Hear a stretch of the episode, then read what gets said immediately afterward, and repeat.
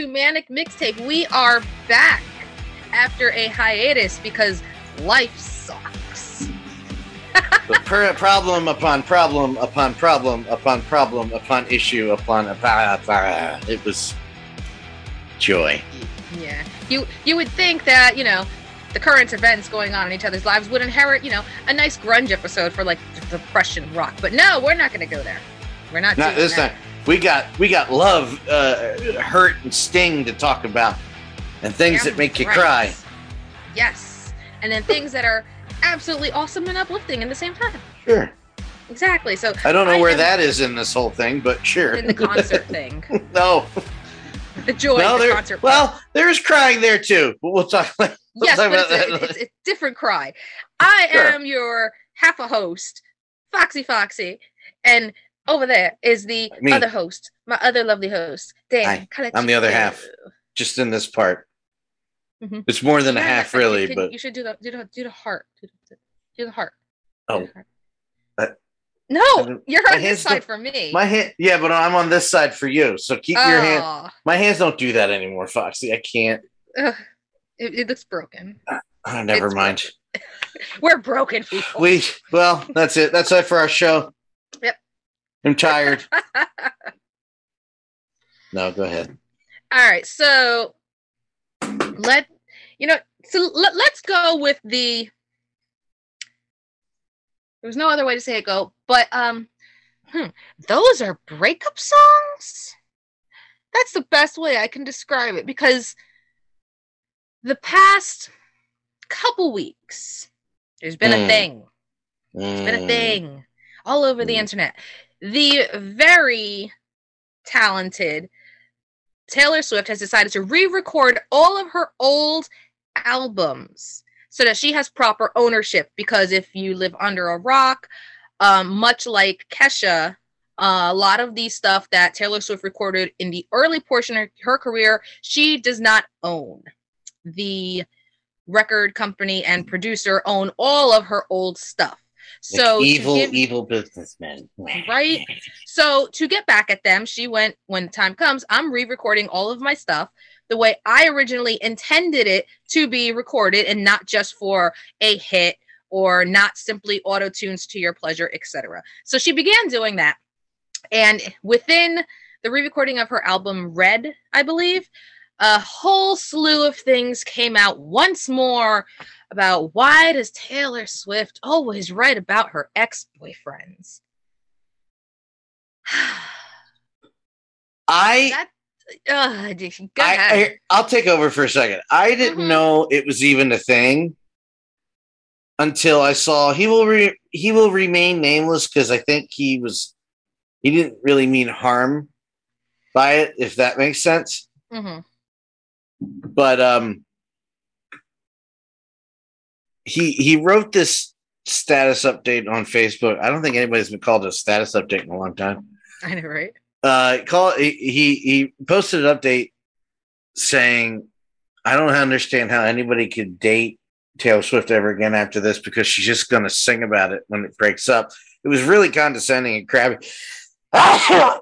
Excuse me. Your and um, that's what that that update did to me. It really hurt my face. Um, I didn't get into it, uh, but I just simply replied with a GIF of Phil Collins I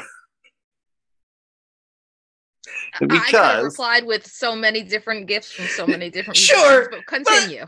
that's the guy I went with. I went with Phil Yeah. because you know Motown, uh, the Beatles, uh, Madonna, uh, anybody else that's ever had love or been loved or have lost love has written about that love, and it's not always a flattering thing. Um, I don't know how to tell you. I don't. I don't get where people get off.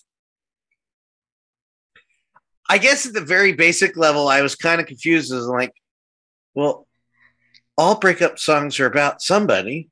Mhm. What are you talking about? what do you mean? Exactly. Exactly. Uh, Phil's first album is literally face value, amazing album, masterpiece. I'm biased, I know. He's right there. Um, that whole album is about the split with his wife and a very public, sometimes damning view of his wife from him. I mean, he's been on record ever since day one that it's a, it was a take two to tango situation. She was very clear that they had tour dates. The band Genesis had about a year tour date set up because they were they were right on the cusp, Mhm. and they were like, "We're going out. We're going out. We're not coming back." And she was very clear and said, "If you leave, I'm not going to be here." guess who left? And guess who wasn't there? when we got back? Mhm. so it was one of those things where, well, there's this whole marriage that we broke. I- You know, it was messy, but the guy who wrote about it wasn't her; it was him. Mhm. And in the air tonight is about that. That thing about Eminem, that's not the the guy who saw actually saw somebody. drink- That's a myth. That's not real. Um, in fact, don't anybody argue or gatekeep. I just gatekeep you harder. It's wrong. Um, I missed again. Al- uh, al- almost ninety percent of that first album is about that, uh, and I didn't see. I have never seen one person except his son, Simon, uh, hi- her her daughter. I mean, her son. You know, the first marriage, the son of the first band. Say how it made him feel. That was one of the funniest things I've ever seen. Just sidetracked for just split side. Was I used to be friends with him on Facebook. I used to be because then he went into the 5G death ray thing, and I was like, all right, I'm unfollow. But um, and he just got uh, convicted of snorting coke and smoking weed in his car, so that explains a lot. But um, to, to, at the same time. But anyway, a whole nother podcast. HNP, Mhm. uh, copyright uh, Craig Lagon. But uh, I saw people arguing about how he should feel about his mom and dad. Oh, no. I, was, I was dying laughing. People were like, that's not what he actually means. Then I'm like, that's my dad, dude. I You're right. hello. Uh, he they both made me idiot. But like, I've never seen anybody criticize. And I'll let you say what I'm gonna what, what I'm getting at because it's uh, you, you know Taylor Swift. I've never seen anybody criticize somebody about writing about a breakup or a broken heart, whoever was wrong or right. Then I have Taylor Swift that last month when that album came out.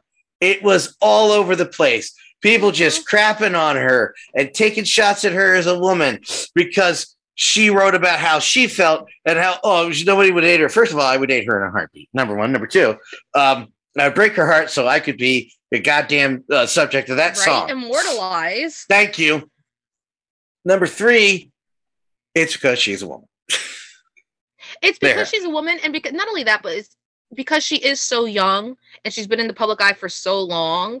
It's like they just the scrutiny is ten times more. It's it's what Britney Spears had went through. The only difference is she didn't really write breakup songs because well they didn't let her. I can imagine if she had wrote her own stuff, but Thanks, Dad. right? But like, you know, the re-release made it ten times worse. But this was always one of the things that got mentioned whenever it came to Taylor Swift. Once she stepped out of the country pop and became full pop, because I remember hearing it constantly about her, and I'm not. I'm not a big. I'm not a Taylor Swift fan. I like some songs, but I'm not a fan. But Same. prior to her re-release, I decided one day I'm just gonna listen to all her shit. I'm just gonna listen to all her shit. Let's see what the big deal is. And all the shit and flack she gets for writing about exes, like, I definitely don't understand after listening to her discography because it resonated so fucking much with me. I sat every single song reminded me of just one ex-boyfriend, one toxic ass fucking ex-boyfriend who if I saw him I'd punch him in his fucking face. But point is it was like holy shit someone is literally now writing about what Fred. I and other people have gone through, not just love and breakups, but you know, being in love with someone that is completely like gaslighting you and grooming you, and you think it's Hmm. love because you're young, and it's Hmm. like, whoa, like Hmm. I've like I resonate with a lot of music, obviously, but her stuff took it to a whole different level. and I can completely, completely appreciate what she puts out. I just I've never seen that kind of backlash. I, I can't think of anything in recent memory where a group of people were just like, "Oh, she's so disgusting putting that out there." I'm like, "What do you think music mm-hmm. is? Do you listen to music?" I know, right? I don't understand that at all. I I, mm-hmm. I, I was I that's why I didn't start an argument with my friend because I was literally taken aback considering how much music that this person listens to. I was like, "Just do you think music is made up like that all the time?" And this is coming from a guy who listened to Genesis. They were singing about goblins and uh, hermaphrodite fountains. Like, and, and then then there comes the point where it's like, oh, so would you would you rather listen to an artist who's just going through the motions of it all? Biggest example. N- no hate to this woman, but I've read her memoir, so this is factual shit that I'm about to say. The entire um beginning career of Mariah Carey. When she, all the love songs she wrote, she blatantly said in her memoir, she wrote what she thought new love and heartbreak was about. Mm. And once she married Tommy Mottola, that's what she kept putting out because that's what the masses wanted. That's what Sony wanted. It wasn't until she made her, I want to say fifth album, excluding the Christmas album, her fifth album butterfly where she really finally understood okay these are what relationships are and breakups and heartbreak and wanting to be with someone because she had just left Mottola and she was in a relationship with I believe Derek Jeter. I can't remember. But point is is the entire opening portion of Mariah Carey's career any song that she wrote about love or heartbreak was just writing. It wasn't writing from experience or writing from the heart so what would you rather have as, you know, someone who wants to listen to music and to escape into music? Someone that's going through it and writes about it in a cathartic way like Taylor Swift or someone that's just phoning it in like Mariah Carey was? I, I mean, you do either or. I, I, think I would get more emotion from knowing that it was an actual real mm-hmm. I mean, who hasn't loved and lost? Right. I I just I, I, went back and listened and I was like, well, maybe you don't need to dig in so much. Black Lodge by Anthrax comes to mind.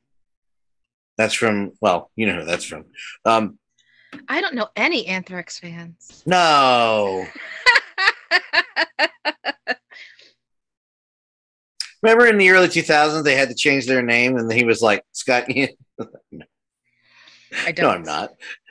Oh yeah, when Anthrax was being mailed to NBC and shit. Oh, for real? People were calling for them to change their name. He's like, no. I do not remember that. It was brief, but I it, it goes back to this Taylor t- Taylor Taylor t- Taylor Swift thing. Taylor Sift. Um, sift through the rubbles of her life.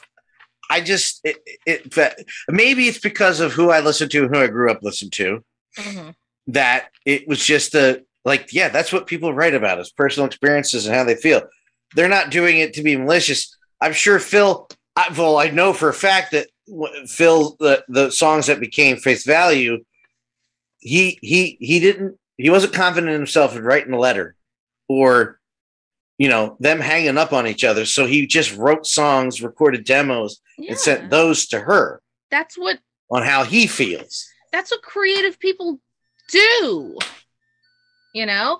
And to to to, com- to continue off of this because one other thing that the taylor swift hate that brought to my mind was the whole wow some of y'all have no idea then what's a breakup song and what isn't or what's written about exes and what isn't because and you're gonna hate it but hey i'm over it so we can work past this. Back in the day i was a huge disturbed fan okay? Back in the day now, care that you're a fan. Fuck him, but it's I don't care that you're a fan. well, we already had this discussion, yeah, Foxy. We discussed this. On, I know, like they come up as much as Genesis does. It's really funny, actually. But for those of you who don't know, being the super fanatic that I was, literally to the point where I was obsessed with the lead singer and I thought we were soulmates and meant to be, and I tracked them down in Chicago. That's not a joke. Um, wow you know, in I'm sorry in two ways. I know. In watching every interview available at the time, reading any interview they put out in like Spin or Rolling Stone or whatever, a lot of people are not aware of the fact that Down with the Sickness, the album as a whole, with the exception of one song, was all written about an ex girlfriend. Who would have thunk Real Emotions were in song? Every single song was written about his like first love, their breakup, its effect on him, and a lot of it when you listen to it, yes, it's metaphorical, but once you know that fact and you listen to the songs, you're like, "Oh shit, yeah, I hear it." But you don't know that now, do you? It's like, oh, I understand that now. I used to be a human at one point too. Mhm. I don't know. It was baffling to me. I'm glad you brought it up because I was Mhm. confused by the hate and vitriol. I know. In fact, those people that- get the same heat. I was about to mention, I was like, Adele's been getting the same thing, or like, yes, of course. I won't Mhm. mention that she wrote songs with Phil Collins. No, but her her her uh, recent album Thirty just dropped, and you know, of course, everyone's like, well, you know, what it's written a lot, you know, about the the divorce, and she's like, it's what I was going through. Yeah, you expect Yeah, me to it write? is. Thank you. Figured that out. Congratulations. No wonder you're a critic. Yeah. You're so smart. God forbid. The internet's stupid. Well, oh, it was two things. People are dumb, and I think some of these guys that were bad were like, "Oh, did I? Was I like that? Oh no! Mhm. Fuck Taylor Swift."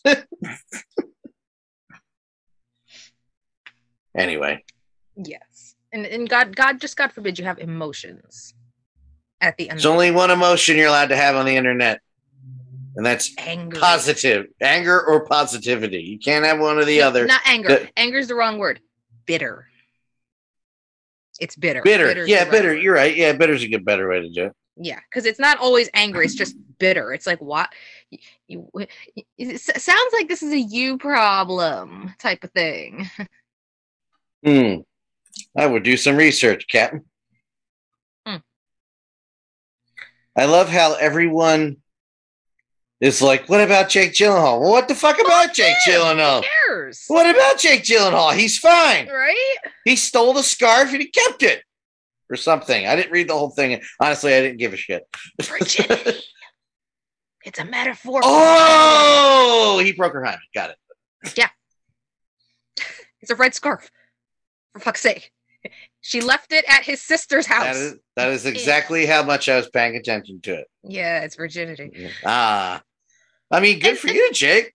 A- a- and like okay what about jake gyllenhaal okay let's talk about jake gyllenhaal then let's talk about the fact that he's x amount of years old and he was you know dating taylor swift who wasn't even 21 yet Did anybody ask how Jake Gyllenhaal felt?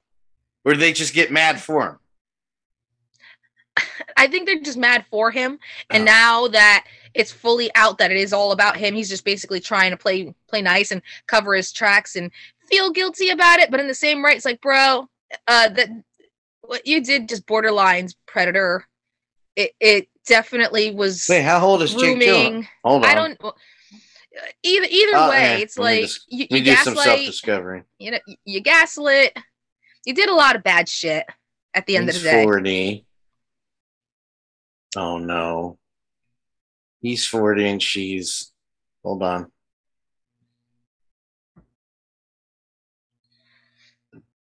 Ooh. Ooh. All right. I looked it up. I, I had it done well before you got it, Dan. Yeah. But now, now Wow, look, shit, okay. shit, shit happens. We all know shit happens. Okay, relationships happen. Shit happens. Yeah. But it probably wouldn't have been as bad if you just weren't a garbage person. Yeah, I just like that we're. I just like that Jake's dragged into into this, but he literally said nothing. It's everybody else getting mad for him. If you, hello, Dad, Mhm. and people are like, "Hello, Dad, and how not are only you?" that, everyone just. This is also without her saying yes. It's about Jake Gyllenhaal. This is everyone Making an assumption. Making the assumption boiling it down, going, okay, she dated so and so at this time, and at this time this happened, and they're doing like those those weird CSI red thread on the pin, like cushion thingy, piecing all the puzzles. They're Bring in doing it. Bring in know? Hang 'em High McCoy and get him uh, out on string yeah, him up. so it, it's fans and non-fans that are putting the puzzle together.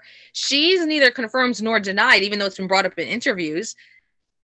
The closest it's ever gotten to it was somebody asking her in an interview, "Well, what do you think? You know, what do you think about them? You know, when you're writing about them?" She's like, uh, "Am I supposed to, like, care what they think?"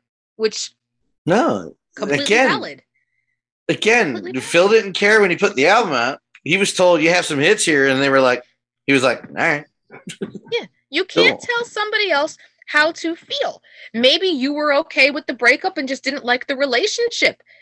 That doesn't mean that she wasn't falling in love and got her heart broken. You can't control how somebody else is going to feel and deal with the situation. And this is how music is made. Everybody.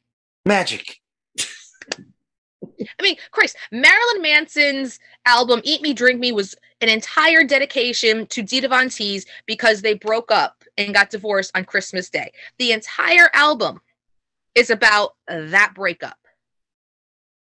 I'd like to hear her version of that album. Well, her whole her whole version is out there. Is it? believe it or not. Yeah. Um, basically, she left him on Christmas because um she no longer wanted to put up with the drug use that he did on tour. And, you know, a part of his onstage persona was beginning to infiltrate his real persona that she knew. And unless he had gotten help for that, she wasn't going to be part of it. They are. eh, This is the best part. Okay, this is the best part.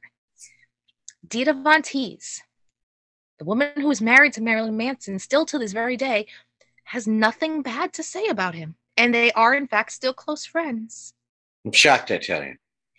Take that to the civil cases that aren't really on trial. So that means the civic cases are just women looking for money because he's not under investigation. And if this is trial and this was rape, this would go really big, you know, like the Johnny Depp thing did, but it isn't. So it makes you wonder. Yeah, hmm.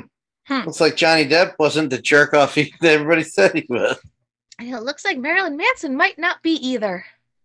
Well, that's good because we can talk about him again. I talk about him regardless. No, I know that, but I'm saying without people going, hey, Oh no, I've been digging into this a lot. I've been digging into this a lot, and it's like, so all this bad stuff that's come out about him, and these are just civil cases. why is that? This should be a trial. This should be a thing. I mean, you know, the the '70s show guy got a trial for his, right? I mean, He did, and he won't be on that 90s show. right? Yeah. So why why why isn't this a trial? Why isn't there an investigation? Oh, maybe um, I don't know. Because the investigation found nothing. Hey, at least they got an investigation. I see a bunch of people working in that don't get an investigation because. But I di- but I digress. But I, yeah, we digress. I'm not bitter. Oh, I'm writing like songs down for this playlist as we're talking about them. I got a bunch, yeah. hmm I'm just gonna put face value on there. the those are breakup songs. Those are breakup songs. What? Oh my god! Who'd have thought? The my one of my favorite simple ones is uh it's an early Beatles song. It, it was after they were kind of escaping the.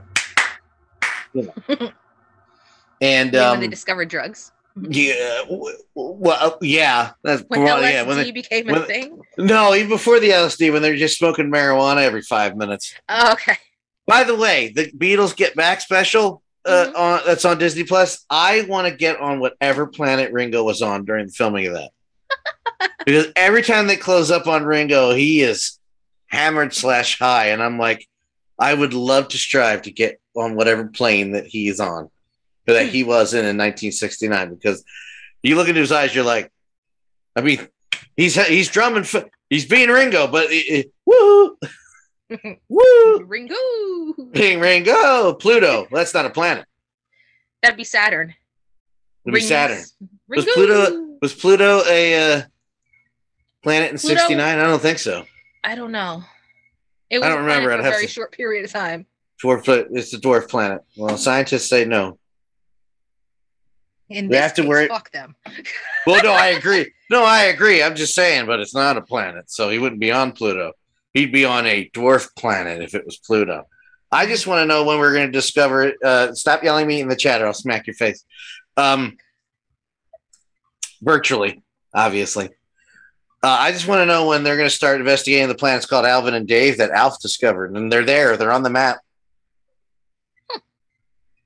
It's a deep reference for anybody who watches this that ever saw Alf early in the season one. I will virtually. I will time you out. I will press a button and you will be timed out of this chat. Do you hear me? Uh, Astro World. Uh, yes. So going into our, this is our segue into the concerts conversation. Okay, so uh, for those of you who don't know, um, and you you might not because I had no idea what this was until it happens.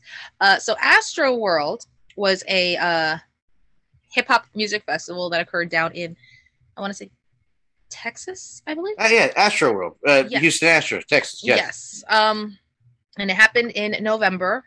Um, now this is a music festival that went horribly, Slightly. horribly awry. Um, in which case, when the main performer Travis Scott, who I also had no idea who the fuck this guy was until all this went down, uh, went I only knew him because he's in Fortnite. I have no idea who this guy is. he's a Uh, Fortnite but- kid. yeah, during his performance, uh, chaos, for the lack of a better word, ran supreme, and there were multiple injuries and multiple deaths at his concert, two of which were young children, the youngest being eight years old. Ooh, I um, know that. Yeah, that just he just uh, passed this week, and the family's Aw. refusing any any help and any assistance. Um, now, the uh, the biggest takeaways from Astro World is that you know festival shows are supposed to be a whole lot of fun, and in this case, um, from the get go, this had like bad written all over it from the layout that the uh I, I the designers I guess put out there that Travis Scott approved. The layout was absolutely horrible in which there's only two sides to the concert with one middle to get through, no way to get in and out once you Oh, that's in. bad. Yes. There's there's no Oh. way to, if you were like already like there and like say you were like third or fourth general admission standing right there, there was no way to get in and out at all. Um it was a sold out concert, so there should have been space, but um m- much like an incident that happened that is now national history, um and you're to understand what I mean in a second uh, Travis Scott put out via Twitter, "Hey, you don't got a ticket? Just show up." And people did. When came time for the gates to open for his section, people ran through the guardrails. They didn't do ticket checks. They didn't do COVID checks. People without tickets ran in for everything and bum rushed. Libel. Yeah. Uh, so to say that it was packed is an understatement. During Travis's performance, it was so jam packed that there wasn't room for anything. People were literally squished together like sardine cans, falling from dehydration, getting trampled over.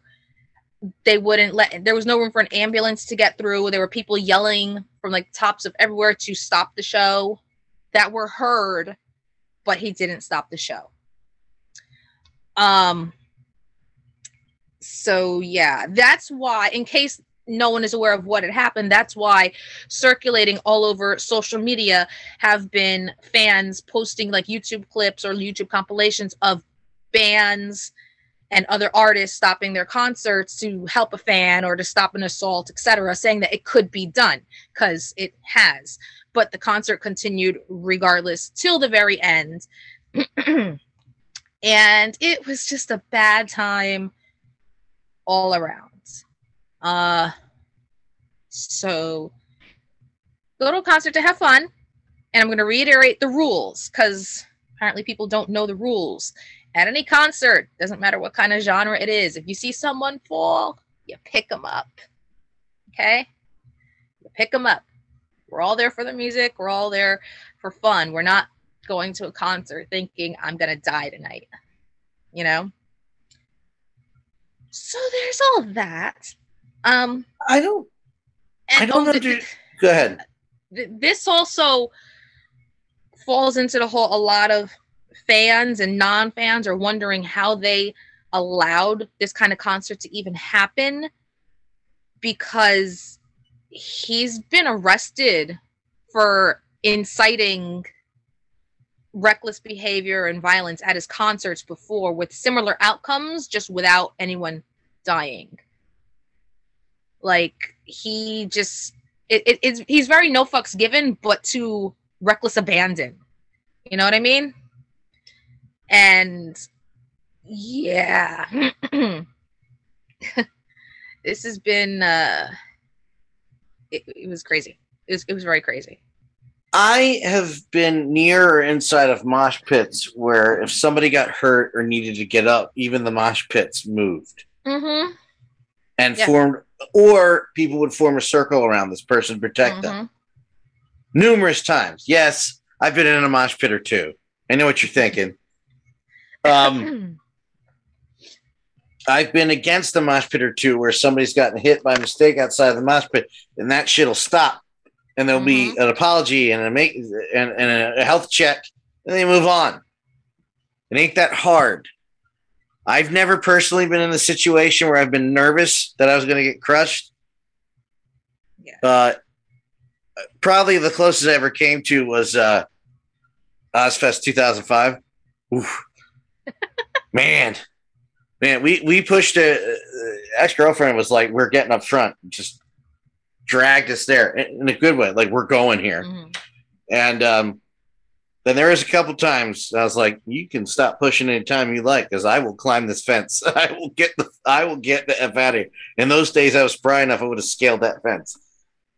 But I I haven't seen any of the footage, but I I don't understand how he is out of. Well, uh, Danny just said because he's connected to the Kardashians, which is worse. Um, Uh-huh. Somehow that's worse It- yeah but um once you tweet that out i don't see how you are not liable for anything that happened after that Yeah, he he has uh offered to pay for funeral expenses or for hospital expenses, but um with this last one with the little boy, the family was like, "We don't want your fucking money. We don't want Mm-mm. anything. We're I want your suing soul." you." They're like, "We're suing you. We're suing Live Nation for allowing." A fucking setup like that to be approved to begin with. Because a lot you know i i it, it's very uh touch and go when it comes to people on the age limit you know? How you know some things should not be all ages to which i do agree. But in the same right you know if you're going with a parent if you're with a parent go. You don't exactly expect i mean you don't expect to go to a concert and have this happen you know I'm, i was going to comment but i don't have kids so i'm going to refrain from making a comment i never mind yeah i don't need i don't need to talk on that part not my Yes, place it, it, it's got it's a touch and go situation. Would I bring my eight year old to a concert if we were sitting down? Sure. You know, uh, would I bring my sixteen year olds to a concert? Yes. Would I let it be on the floor? Yeah. He's older. He's taller. You know. Would I let him go in the pit? He probably wouldn't even want to. So i would not have brought an eight year old to a festival no Yeah. like to like this we were going to talk about genesis in a little while bring a kid to a concert like that where it's in an arena and people aren't all standing up running around you know that kind of thing Yeah. the the festival thing seems kind of Yeah, because like I, I would know. take Cole. Cole is six years old right now. I would take Cole to see Ghost in a heartbeat because he loves Ghost. And that is- him in a heartbeat. that is not there's no mosh pits at a ghost show even not if anymore. there were, even if there were, like you know, I'd get a seat or whatever, give him some binoculars. I don't You care. buy it buy an actual seat Yeah. a- yeah exactly Like you know, if a child wants to see one of their favorite artists, by all means, take them. but know when to take them. In the same right, you know, it, it, it is a festival situation. I've been to a bunch of festivals where looking at it, it would have been safe to bring a kid if I wanted to. This festival was not safe for kids. This festival was not safe for fucking adults. And I don't think a lot of them realized how unsafe it was until they got in because again, that whole portion they couldn't really get into until it was time for his show. But even then, they got let into it at least I think I think three hours before This sounds like a huge, giant, unplanned it was clusterfuck. This yeah, to say the very least. Because I've seen shit tons of TikTok footage. It was all over my TikTok feed for so, so long. And I just unfortunately felt compelled to watch it all. The good, the bad. There was really no good, let's be honest here. I was gonna say, But, yeah. Yeah, it was all it was just all bad. Like from the very beginning, all bad. So There's a documentary about the concert that got pulled already. Hulu pulls Astroworld concert from hell after backlash. Why would you put that up right now? Okay. Weird. yeah. Oof. Well, I think Travis Scott should uh, duck and cover monetarily. I'm just looking at a bunch of stuff here because it's It's bad. yeah, it was in no Houston, wor- Texas. Yeah, but you know, I mean, no worries because it's already being not being forgotten, so to speak. But um, We're moving on. no, no, what's the word? No, no, that's not it. Distracted. yeah, it's fine. Yeah. It's being distracted because th- this is where the Kardashian thing comes into play. Okay, Oh, for shit's because sake! you know everyone pays attention to them, and he is the baby daddy to one of the Kardashians' kids. Okay, so since it's tied into them to distract from that whole thing, why do you think Kim is dating that guy from SNL? And that's big news. Because he has a big penis. No, that's the distraction. Oh, and he has a big penis. Ah, fuck that dude. She is. Yeah, she is. Yeah, but that that's you see what I'm saying now? You don't like Pete Davidson? No. I don't I like either. his I just. face. Oh, well. It's like it's like I, I just I don't like his face. Like I just want to fucking curb stomp him. I, I don't I don't think he's funny. I just don't like his with. face. Like his face angers me. I mean, to be fair, I don't like Kim Kardashian's face either. same, same.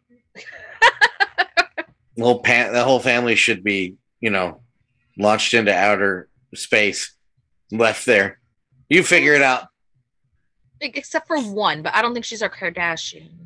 She's one of the Jenners, I think. No, she's not. The whoever the one is dating Travis Barker right now, I like her because No, no, they can all go. No, they can all go. Been chill. I don't know which one. I don't know. I don't know. I don't. I know. I know. I don't. I, I get my news through TikTok. Got it. I get my news through. TikTok. The- The TikTok rabbit holes happen when I feel like disassociating. The next thing I know, Yeah, five no, hours I- have passed, and it's like, oh Yeah, I- shit. I, I, I, I go on last night. Last night, I think I watched it on repeat like 28 times, which is good because it's only like 30 seconds. But it's an Irish comedian who was making taking a shot at white guilt sarcastically. Uh, he was like, I don't have white guilt. I'm from Ireland and we had potatoes and when we had potatoes and one of them, we just picked them ourselves. And then it was the long pause and then the crowd starting to laugh after who got the joke. I was like, damn, that's effed up. That was one of the funniest things I've ever heard. He then he's like, I don't know who would take a bunch of people from their a different country to their own country and make them pick their own crops. Who'd be so stupid to ever do that? And I was like, wow. Ooh, man, he shots fired with his potato cannon. Thank you. A little race humor there. Um, I'm because I haven't heard any news about it, and uh, I guess I obviously know why. Because Kim Kardashian's dating somebody, um, mhm. Pete Davidson. I mean, but that, I'll tell you what, it gives me hope. Not that I would want to date Kim Kardashian, but I'm like, there's a chance. Ugly and not funny. Thank you. To be here all week. Take it over. well, that that was the the unfortunate segue to concerts because Jesus. you have attended two very Yeah. recently. yeah. Which, of course, we will be talking about our favorite concerts that we've been to today, as well as our least favorites, and even a concert wish list. Oh So- God. I didn't Yeah. prepare that much. Shit. I'm gonna have to we're gonna put me on the fly here. Well, in the well, while you peruse and think, please, We've got a few, yeah. I would love. I, I'm not even So- being very genuine. I actually want to know how it went because I've seen the Facebook clips. See, right here.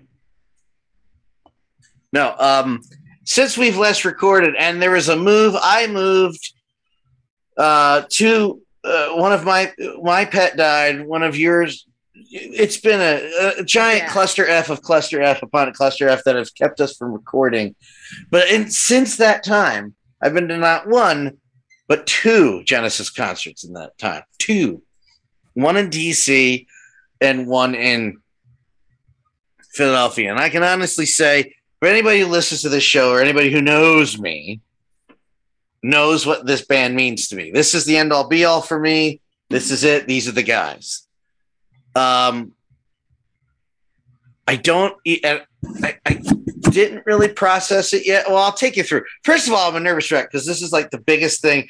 My my week was Ghostbusters Wednesday, Ghostbusters Afterlife early screening, Genesis, and then I saw Ghostbusters three more times. Uh, so that was, and then I saw Ghostbusters two more times, and then Genesis again, and then Ghostbusters again last night.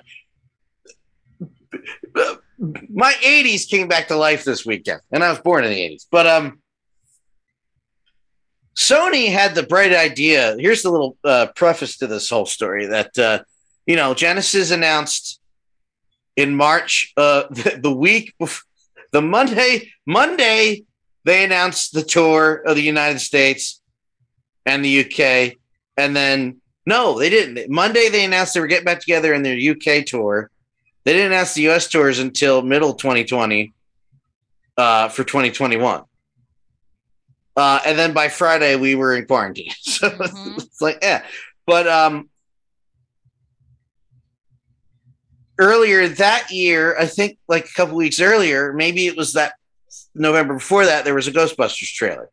hmm COVID happens. I don't know if anybody hasn't been around and doesn't know lately, or if you, any of you are faking it, thinking it's fake, you're an idiot. By the way, COVID's a thing. Everything got pushed back, as we know. And they both got pushed back to November 2021. The Ghostbusters one got pushed back like three times further, like November. That's it. We're doing it November. And it was going to be the week before. Or, or is it going to be the week after? It might have been Thanksgiving week. But since another movie got pushed back to the following year, Sony was like, we'll take those screens. We're going to release it a week earlier than we said, which happened to be the same day that Genesis was in Washington, D.C. What have I done for you to make me pick these two things on this particular day? Now, granted, I was picking the thing I spent $600 on, not the thing I spent 20 bucks on. So that was just a little preface. I was nervous as hell because first big event. I double masked, but let's get this out of the way. How did I stay uh, six uh, sick free so far? I double masked at both shows. N95 on the bottom, big fat Genesis mask on top. Wasn't playing around. Don't care if I look like a fool to people. They didn't matter. I went to have a good time. There's a couple of little nuances I'm telling to this, so I'm going to do it as quickly as possible.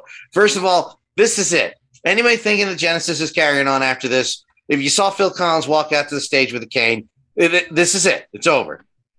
Yes, yes, Foxy, but Phil was still Phil. It. Yeah. Phil was still Phil. The whole band was still because you know with Phil solo, you're like, well, Phil's the guy. I, I've said it a hundred times on this show, and I'll say it again on this episode particularly. Genesis is Tony Banks and Mike Rutherford. We're talking about when they were a three piece, Mhm. just as much as Phil was. Phil didn't even write a song until well, I mentioned it earlier in this episode, 1979, 1980. Um, so it's still it's the three of them. Period. Mm. It's the drummer was Phil's son Nick, two background singers, and then Daryl, who's been their extra guitarist since 1978 on tours. Um, and they left nothing on the table. Uh, I was, you know, COVID happened. I heard the announcement they were going on tour, and then COVID, and then I was like, I don't know if I want to go. Uh, then they released the trailer for the stage show, and you were there when I messaged you guys that day, Nerd Herd Mhm. chat. When that trailer came out, I said, I, I don't care. we're going now, baby. they went all out. Um, again, I want to point out that the reason you have moving, color changing lights at concerts to this day is because one day in 1980, 81, uh, this little company called Showco brought something called the VL1 to Genesis studio. One light went like this, changed colors, went back into position, and Phil tapped Tony Smith on the shoulder. Their manager said, Give them whatever they want. And thus the Vari-Lite was born. Um, they debuted at a concert. Uh, they debuted in a bull ring in Barcelona on that tour, the Abacab tour in 1981. Cut to, I'm trying to explain this in a. Before that tour, they had you know big huge spotlight. It was all about the stage show. Even when Pete, when when Pete was in the band, it was about the stage show because Mhm. Pete, while they were tuning their instruments, Pete would still tell stories totally relevant to the song they were going to play. And then during the song, he would dress up in all costumes and his makeup would change. It's all about the stage. It was always about visuals with this band, on top of the music being fucking stellar, in my opinion. Uh, and in my opinion, there's no band out there better, period, ever, including the Beatles. There were the Beatles, and then there was Genesis. I said it, that's on record. Um, it's just my opinion. Uh, so they had lights. Uh, in 1974, they did a slideshow thing, which never all really worked, but it was cutting edge at the time where they had the slideshow and the stage was kind of one personality on the other. 76, a little more of the slideshow and the lights with the laser. They quickly went away from laser. 1978, one of the greatest innovations I've ever seen. They call it the Mirror Tour. Before moving lights, what they did is they had four giant, huge ass mirrors in the ceiling of the lighting rig. And the lights would reflect off that and move and color change throughout the stage. They incorporated all of this right on into 2021. You know, uh, the cutting edge, grec- uh, groundbreaking lighting rig they had to the through the mid 80s to the 90s, where they had the triple screen. They basically copied what they did in 74, but they had Jumbotron, three Jumbotrons that would split or come together at the back of the stage. They incorporated all of this Wow. into this. You've seen the pictures into this Yeah. giant multimedia. Lights were coming out of the lights, and I don't mean in a like, oh my god, that's too much. In the most cleverest of ways, like there was four. It's called the Last Domino. It's the second part of the song Domino. It's going on this list. Um, please write that down so I don't forget. Just say Domino because I'm going to forget. But Mhm. in the center stage were four or five. I, I'm so like struck by every all the shows. I can't remember it's four or five dominoes that would move. They would lower, raise together, or they would be separate and form an arch, or be diagonal. They, they moved all around, thus mimicking what happened during the Mi- Mirror Tour. There was a video screen which I didn't realize until halfway through the DC show. They open up the video screen. I'm like, where are those those lights coming through the video? Oh, they open up like blinds. Hmm. Innovation in 2021, mind boggling to me. The DC show was great. I went with my friend, and if you told me that I'd be harmonizing driving back through Podunk, Virginia, a song nobody's ever heard except Genesis fan called Harold the Barrel, when I did the low, he did the highs, then get pulled over and laugh at the cop's face, practically. Um, that made that first show special to me. I'll say it right now. In my opinion, in my experiences, I've seen Arcade Fire there, seen Genesis there. Uh, Capital One Arena is a horrible concert venue. The acoustic sucks. The crowd's kind of eh. Now, to be fair, which is cutting into the second show that I just saw this week, I'm spoiled because Philly was the central hub for Genesis in the United States. Mhm. That's a fact, not debating that. It's not a debate. It was fact. Uh, there was two hubs. There was one in Canada, which was Montreal. The French speaking uh, uh, uh, uh, um, what's the word? Citizens of that province, Mhm. hardcore into Genesis in seventies. For some reason, it did. It helped that Peter Gabriel would speak French when he told the stories on stage instead of English. Classy. The other, yes, very much, and good French, not half-ass French. I mean, his name is Gabriel, um, and Philly was the other hub, and they felt it because I could see once the song started and the reaction to the Philly crowd that we all know this is it. hmm They hit a fifth gear, even Phil. And let me explain a little something about Phil. All you smart ass motherfuckers making comments about him on stage. Let me tell you something. And he wouldn't care because he he's rich, but the dude had neck. Uh, he screwed up his neck, uh, the spine in his neck, up here, the back of his neck, during the last Genesis tour in 07, which translated into surgery, which fucked up his nerves, which made him lose the ability to use his hands for most of anything. He has nerve damage in both of his hands. He has nerve damage in his feet. He's had feet surgery, hand surgery to try to correct that nerve damage. He can't sit in the piano or the drum kit without being in pain. He can't sit in a stool without it being in pain. And you saw the videos. Need I say more? They put since 1969, noise. They put a great mix of their entire career out there. The stage show was, I'll tell you right now, is that the best concert I've ever- been to? No. It's the best stage show I've ever seen. hmm That show was amazing.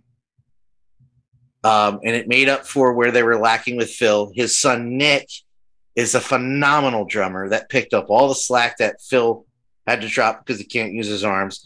Tony and Mike were on fire. Daryl was great. The two backup singers. That's a first for Genesis.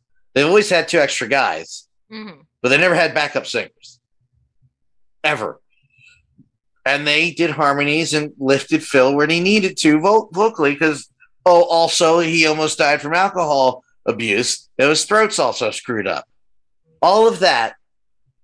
There's a song that we've mentioned before on this show, and it's on one of our lists. I'll put it on this one again called Fading Lights hmm which is about moving on, whether it be spiritually or physically, mentally. We all grow old. We all die at some point. Um, you saw the line I used another chance, hello, another goodbye, and so many things we'll never see again. There is a part of the show where Mike walks between Phil and Tony during that song because it's just Tony playing chords, Mike doing a riff on his guitar, you know, under the melody, little uh, movement under Tony's and Phil singing. And yes, I cried. Yes, I did in front of 20,000 other people. I just, because this is it. This is it. And, you know, all the crowd responses were where it wanted to be. Uh, that band was tighter in Philly than they were in DC because they're 10 shows later. Phil's voice is also warmed up. You know, it was Yeah. stellar, and I will never, I would never change that. Risking it all in COVID, I took the proper precautions. If I feel bad in a week, you'll know why. Uh, but I didn't get sick on the other one. I'm confident. You know, people take less precautions, but they're vaccinated Mhm. and go to all these shows without masks on. They're doing great, so I'm not really worried about it. Um, it was worth every penny. It was worth every moment. And here's the prologue to this story. You know this one already, but I want to tell this for everybody listening. They did no venue specific or town specific t shirts the entire UK leg of the tour.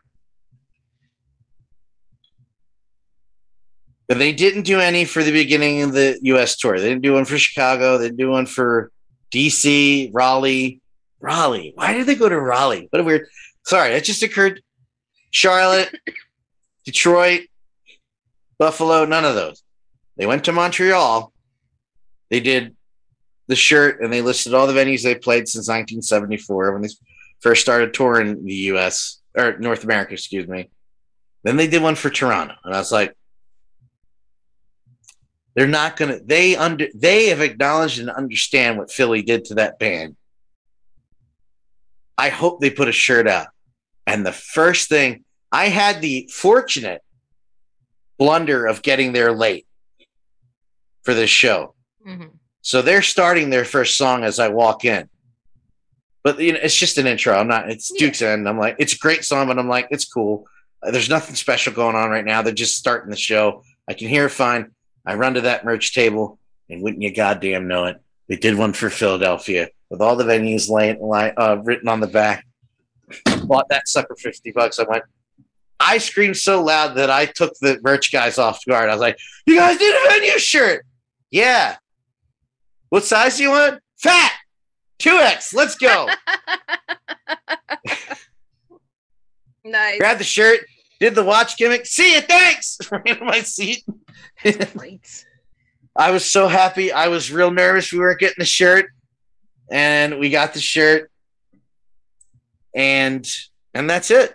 Uh, they're playing until I think December fifteenth, sixteenth, Boston.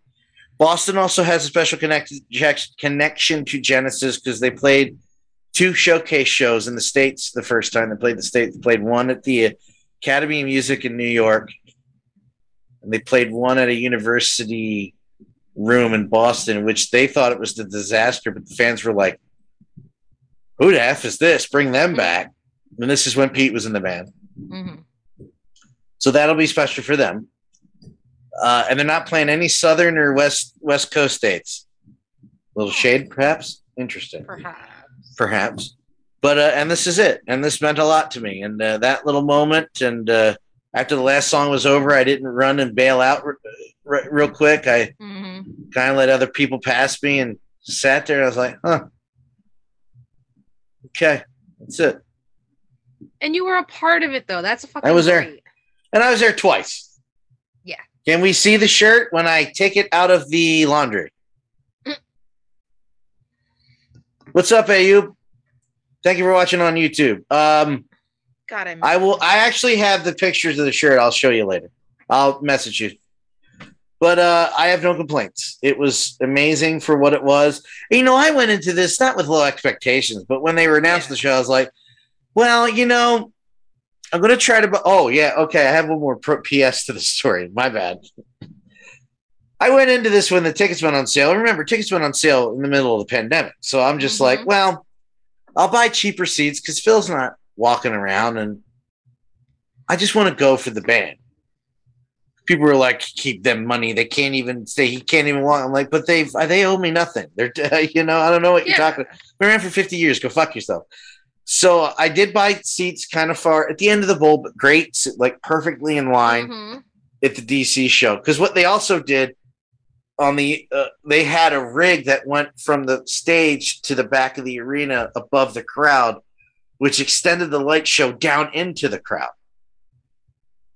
Usually, I see lights lighting from the stage to the crowd. I've never seen it go to the back. I don't recall. Maybe I never paid attention. So I've never seen that. So it had a great effect when you were all back of the arena. But I remember I kind of forgot this when I bought the Philly show tickets. It didn't really give you a choice of the seats until it put you in a section. And I'm going for like nosebleeds. I want to be away and up at the top. And it's like, no, you will sit right here. What I didn't realize is it was literally 18 rows from the stage. so I was that close. And it was worth every penny. nice. Ah, and then the and now that's it. Wow. I miss concerts. That sounds amazing. I had less to risk, you know. I, Yeah. you got kids, a whole family to worry about. I. Know. but I will say this, um, just to get scientific for a second. Reading about the Omicron, um, we're going to be fine. Probably, most likely, it's looking good.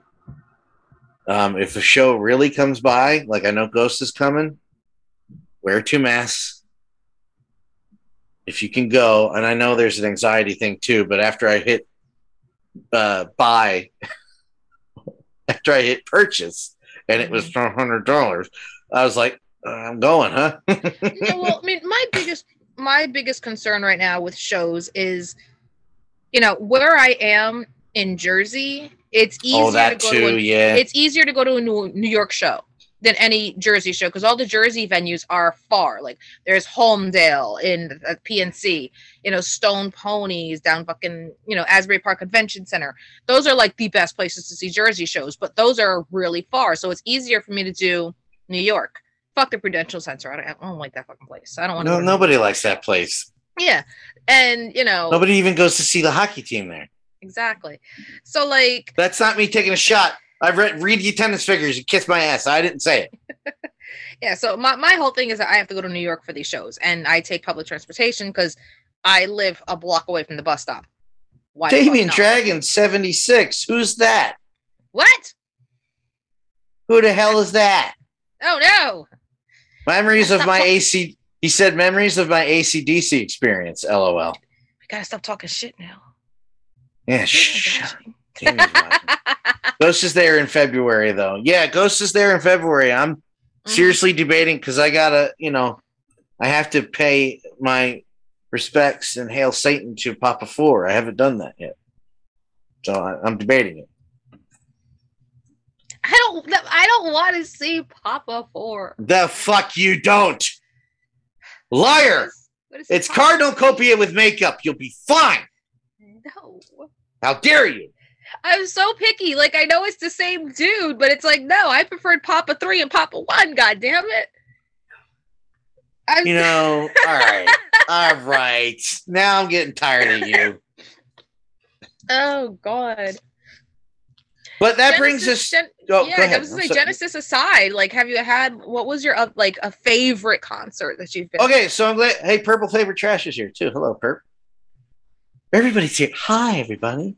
Hello. Show nip show me. No, um, I'll take my shirt off. Woo! Um, There are people There's out there no that want. There are people out there that want to. You, you do it first. I'm wearing two shirts, so they're gonna be Damn it! disappointed. ah! Foiled, It's cold. foiled again. Oh, Don't even get me started. Yeah, but they're ghost. That's what I said. Yeah, but they're ghost. But it's, it's no, it's it's different. It's not different. It's the It's same guy. No, it's different. He acts different. He's the same guy. Papa Three was Damn it. cuter. Oh, but- I quit. I'm leaving. I'm out. I'm leaving. I think we mean different things. Yes, I'm being sarcastic, Perp. Um, I will say, plug the dang heater in. this be their chest ghost. Oh, who knew? Um, so you're asking about my favorite concert experiences. I can tell you my top three concert experiences off the bat. Okie dokie. Um, I put Genesis 07 on top just because it's Genesis, oh, because it was Genesis. Of course. Uh, Arcade Fire, Roger Waters, the the Wall. If you're asking the best concerts I've ever seen, Yes. I saw Chicago in '96. That was amazing. Chicago rules. Uh, and of course, unironically and rather pissed off, I've never seen them play with Earth, Wind, and Fire, and I'm ashamed of myself. Uh, Killers, the Killers get a um, honorable mention because it's the Killers. Uh, Purple Flavor Chat said Prince, Prince, and Prince. Jealous, jealous, and jealous. Jealous. Did you really see Prince, Perp? My friend, I sent my friend who lives out in California a bunch of Oingo Boingo remasters, Mhm. And he in turn sent me like a dump, like he just dumped a bunch of Prince albums on me because I admitted to him that Prince is one artist that I regret not paying attention to past the hits. Mm-hmm. So he just sent me a bunch of shit. Aw, that's. And awesome, yes, though. you saw Prince, so uh, yes, I'm Oh. super jealous. I didn't So appreciate. jealous. I always, you know, my Prince um, epiphany was, um, and being a Kevin Smith guy, I don't care about that story. It's just a funny story to me. I don't care that he was mad at Prince. Like, and he regretted it that Prince died and he didn't make up to him, and that just shows you you shouldn't always be pissed off at somebody, uh, except my sister. Uh, no, um, not touching that one. I'm not going any further. Just eyes watching. Um, the epiphany of Prince for me was that Super Bowl. Mm-hmm. That Super Bowl performance. When I was like, "Oh, Prince is performing," eh. and by the end of that performance, I was like,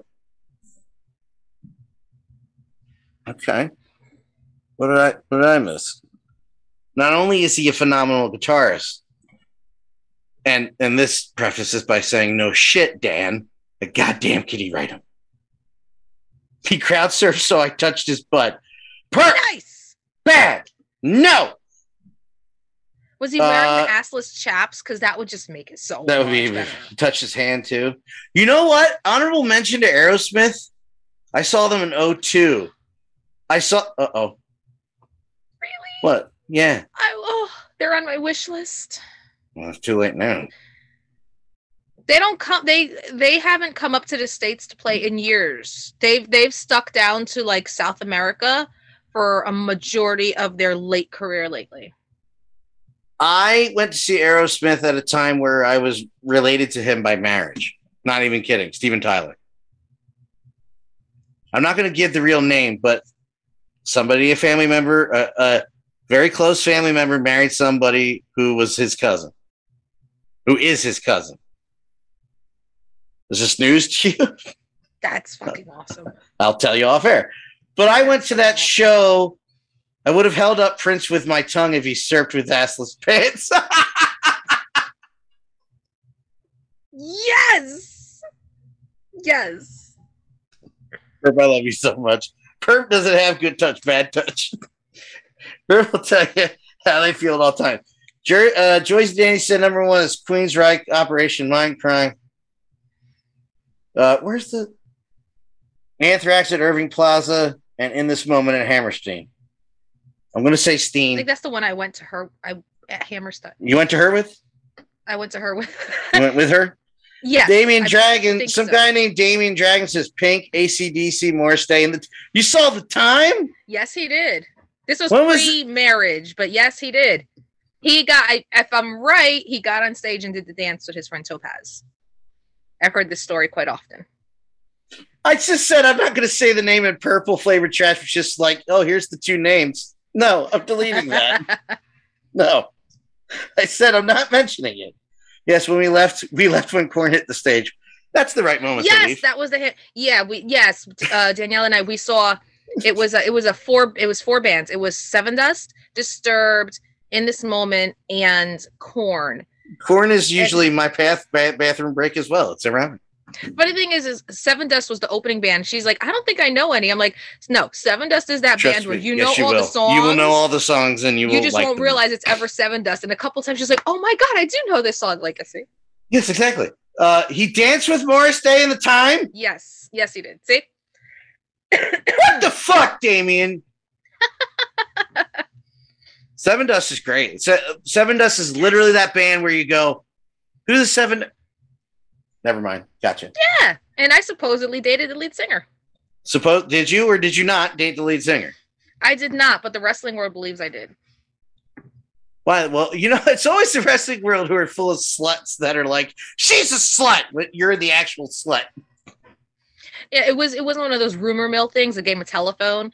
I was going on a date with the lighting technician of you Asbury just- Park. Yes. Got it. Yeah. I was going on a date with the lighting technician of the Asbury Park Convention Center. We weren't dating. We were going on one date. We were going on a date. okay. And the second Can you date tell me how you be- control your light rig?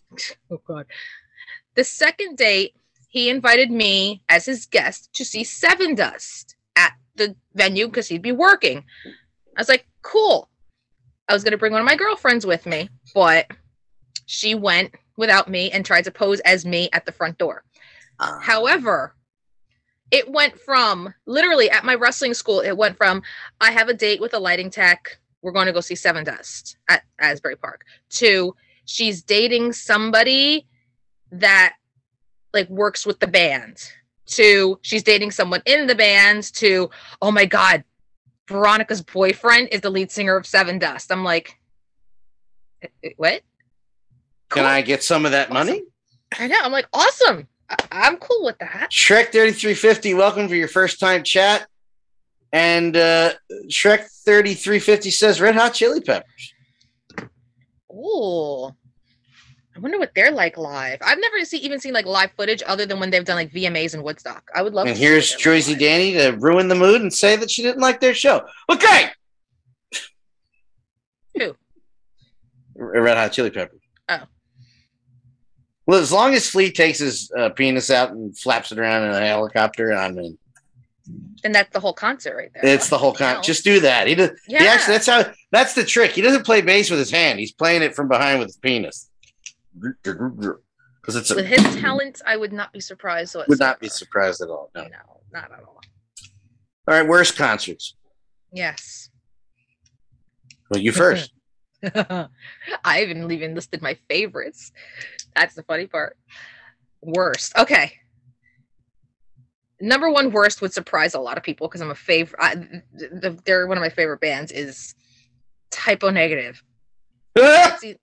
I saw them twice. Once was with an ex. I won the tickets from WSOU Pirate Radio, Seton Hall. Woo! And uh, Just for that, sorry, I'm going to send you a picture of Mike Rutherford wearing his Seton Hall jersey. nice but uh Who? the the Yeah, second second time i saw Type O was much later in their career um lead singer was this is when he like hit his overweight heavy drug use phase. And you can tell the they were just phoning it in.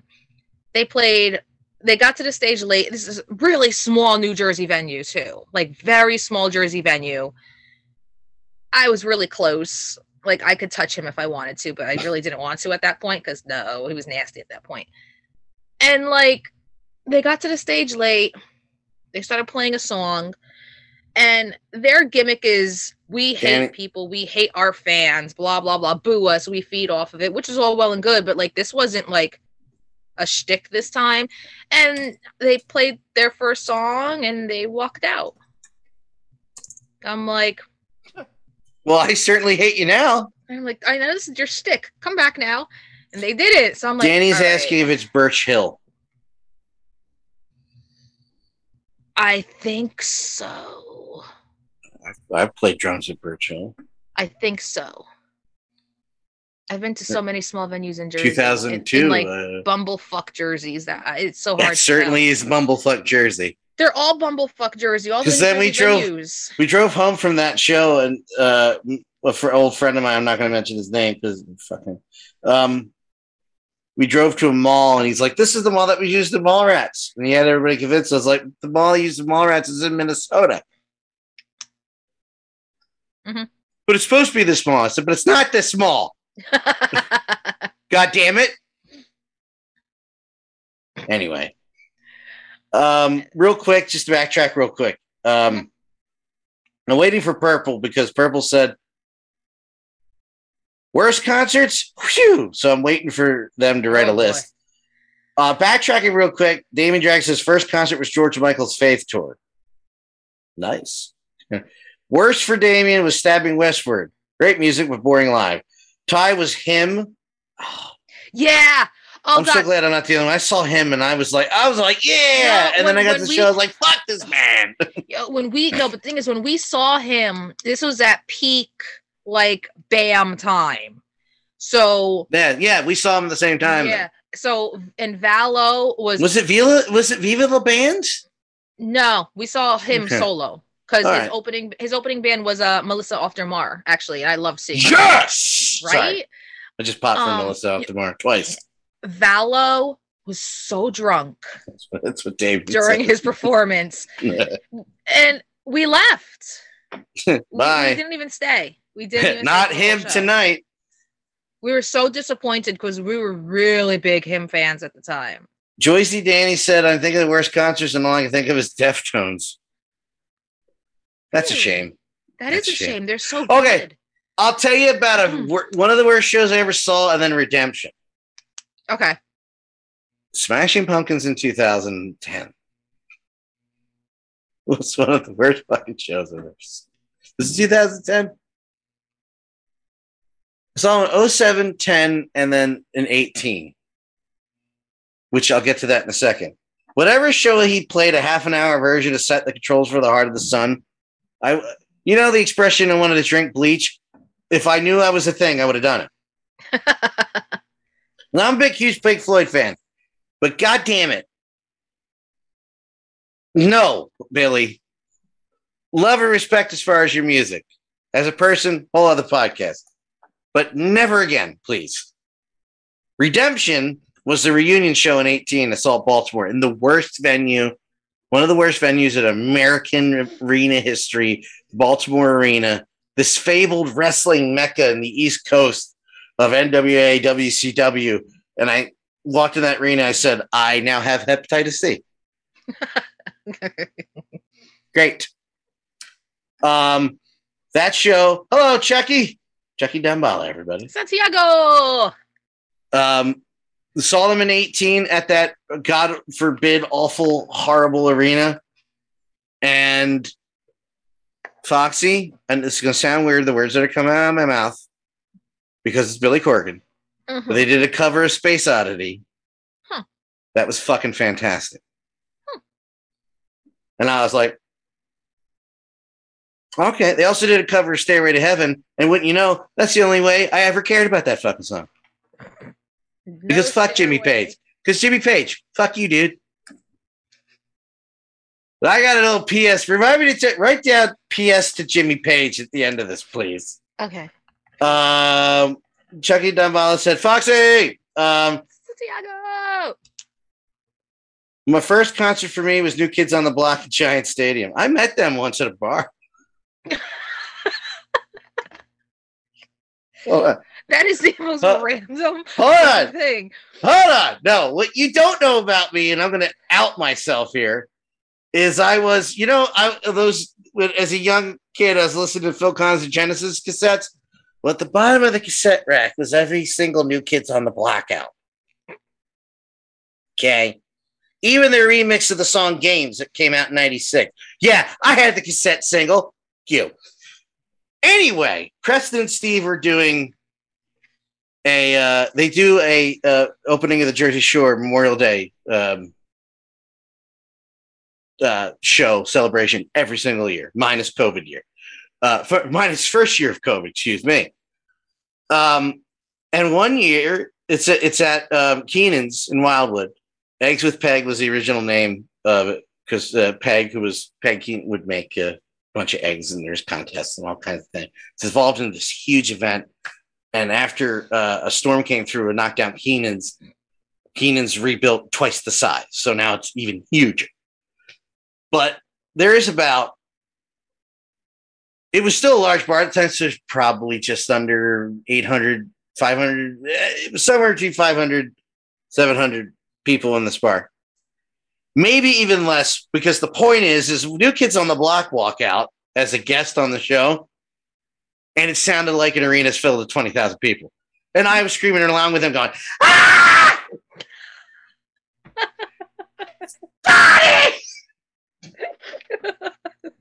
Cut to. Hold on, I'll read all these. I'll read. I'll catch up in the chat in a second because I got some. I got some new kids on the block. Uh, love for me in the chat from Damien. I think Dandy too. Hold on, let me catch up. Cut to. I do the website for them. I know them. I, the Met Mhm. Preston and Steve show crew. And I go back to drink with uh, Nick and Kathy and Jo- my friend Joe was there. And I walk. He goes, "Yeah, me, I'll be there in a second. Walk through that door. I'll meet you back there." I walk through the door. I walk through this door with a little window so I don't see who's behind this door, which is four out of the five fucking new kids on the blocks. Just sitting there at this bar. And I walk through the door and I go, hey.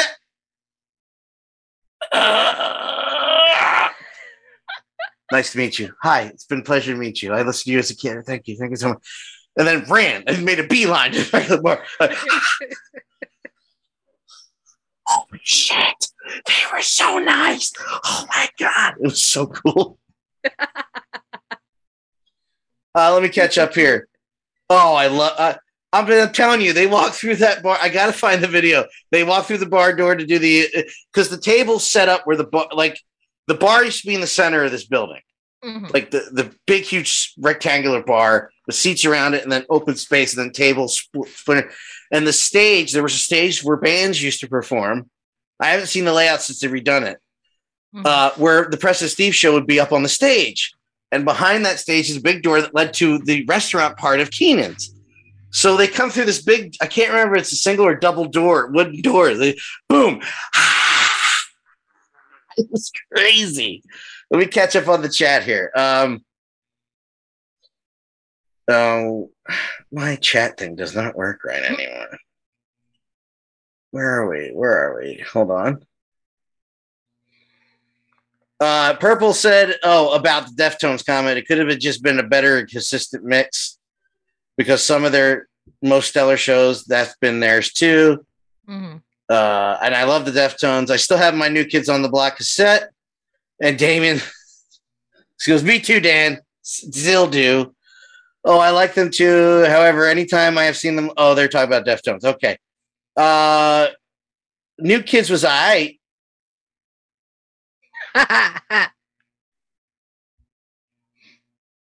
Okay, moving on. Anyway, take back over. You can take back over. Purple hurt my Okay, well, me take back over. Okay. Uh so wow. Okay. Uh I I never went down my favorites. So I guess I'll go down my favorite concerts that I've been to. Uh uh number one right off the bat, which actually would probably surprise you and like the people that actually do know me and the music that I listen to. Best concert I've ever been to was Lenny Kravitz. Hands fucking down. Because it was simple, but it was like a religious fucking experience. I felt like I was in Len- Lenny Kravitz church. And that's not an exaggeration. It was also the concert I spent the most money on merch at. I walked out of that place with two t-shirts, a hoodie, and like two vinyl records. nice I didn't even have the money for it. that'll do it. Yeah. Like me that day. Yeah. But han- hands down, Lenny Kravitz was it's like my number one favorite show I've ever, ever fucking been to. Um, seeing Rob Zombie was amazeballs. Damien, my brother, and I went to see him at not Jingle Ball. What was what was the con the Christmas concert Ozzy would do yearly? I forgot what it was called. Damien, hurry up.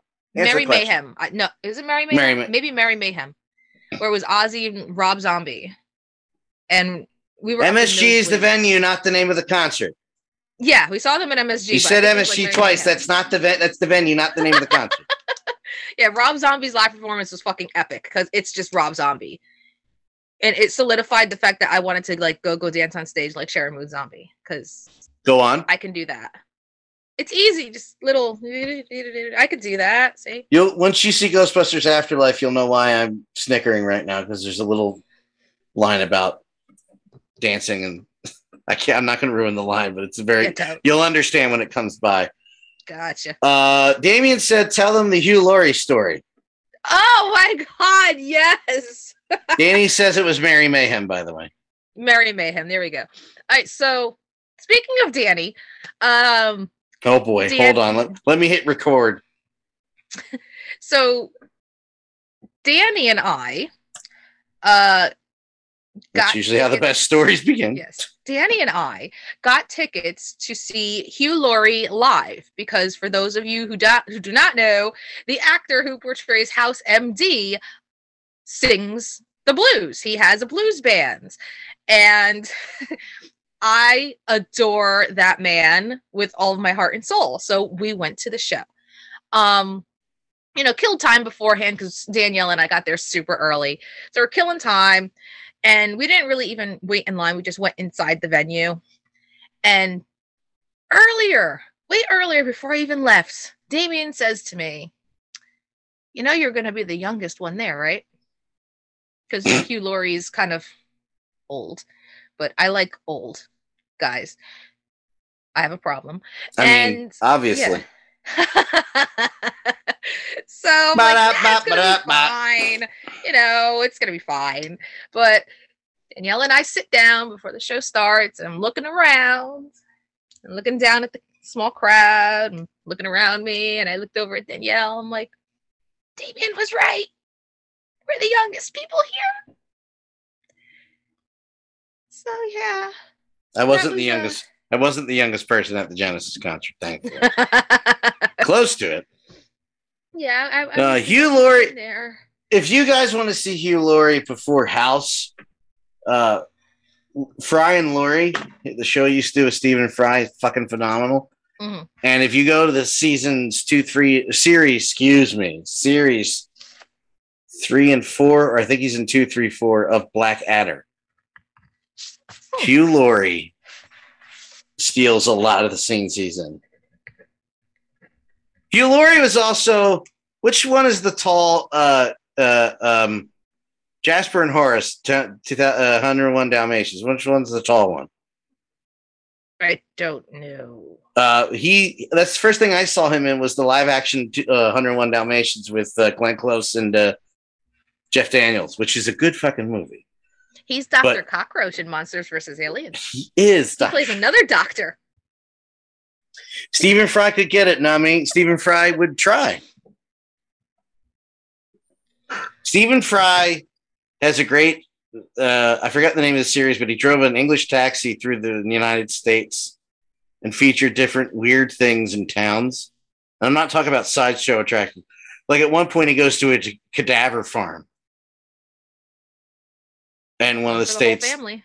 Uh, yeah, it's a great show. I forgot the name, but Steve Fry's amazing. You get look. All right, just sidetrack real quick. Not right now. Uh, and listen to the episode first before you hit pause. and. Look up Stephen Fry thoughts on God. You're Oh, welcome. Oh, it's it's a great answer. oh. Anyway, Mm. um, I'll tell you the worst show. One of the worst shows I ever seen. Now, I'm going to preface this by saying my my memory may be a little faulty. I was seven. This also falls under the first concert I ever saw. It was the Allman Brothers at the New Jersey State Fair in Cherry Hill. God, that sucked. that sucked. I'm sorry. I'm not sorry, but it, it was bad. And I'm just You know gonna. what? Ahead. You know what should have been my first concert, but wasn't because I wasn't allowed to go to concerts? David Bowie. No, I No. wish. My first concert was supposed to have been Veruca Salt and Bush in the 90s. Damn. Yeah. My parents said no. I was very upset. How dare you? So my first concert ended up being an Ozzfest. How's that for a first concert? Hey, we get, you get to go to Ozzfest. What? I haven't seen one band live, and here I am seeing like 30. No, that wasn't overwhelming at all. Are you saying that because of the age you went to see them? That's what I said. Those are the words I said. I said it might be because of how young I was and I don't remember it, but I remember having a bad time. Oh. What's the band that sings that "The Lion Sleeps Tonight"? Timon and Pumbaa. Nice. I know the song. Chucky, I love you dearly, but I'm deleting all comments in reference to the Blackhawks on this channel for the foreseeable future. Sorry. He li- it's because he lives in Chicago. I know he lives in Chicago, but take your team to task. The token it was the tokens. That was horrible. The tokens played that same show. Bad. Huh. He had a great joke, and I say great with all tongue in cheek. Um where uh the fat one in the band, and I say that as a fat guy, after the song ended, kept singing the Oeem away, Oeem away part until the lead singer stopped him and said, Hey, you took my weem away. oh God. Yeah, well, that's how the show went for me too. Oh God. Linkin Park Hybrid Theory Tour was awesome. I got a contact high from Cypress Hill who was there performing, pulled out a four foot bong on stage. yeah, yeah, it was cringe. I heard a bunch of old people go, and I was like, "Can I ride the rides now? I hate this." It's where I saw my first uh, boob too. Somebody flashed me as a real young kid in the parking lot. Just, oh, oh, okay, that's. That's it. That you're a criminal. That's predatory behavior. No, people my grandmother's age, like six in their mid sixties. Oh, Uh, no, no, no, no, not the boob. That was young. I'm talking about people. Who, oh, I was talking about people who laughed at the joke. oh, okay. Because here I, I'm picturing like Lords of Salem, naked old witches. No, no, no, no. It was a good booby. It was a good Okay. booby. Oh God, It was, you know, it was a good boob.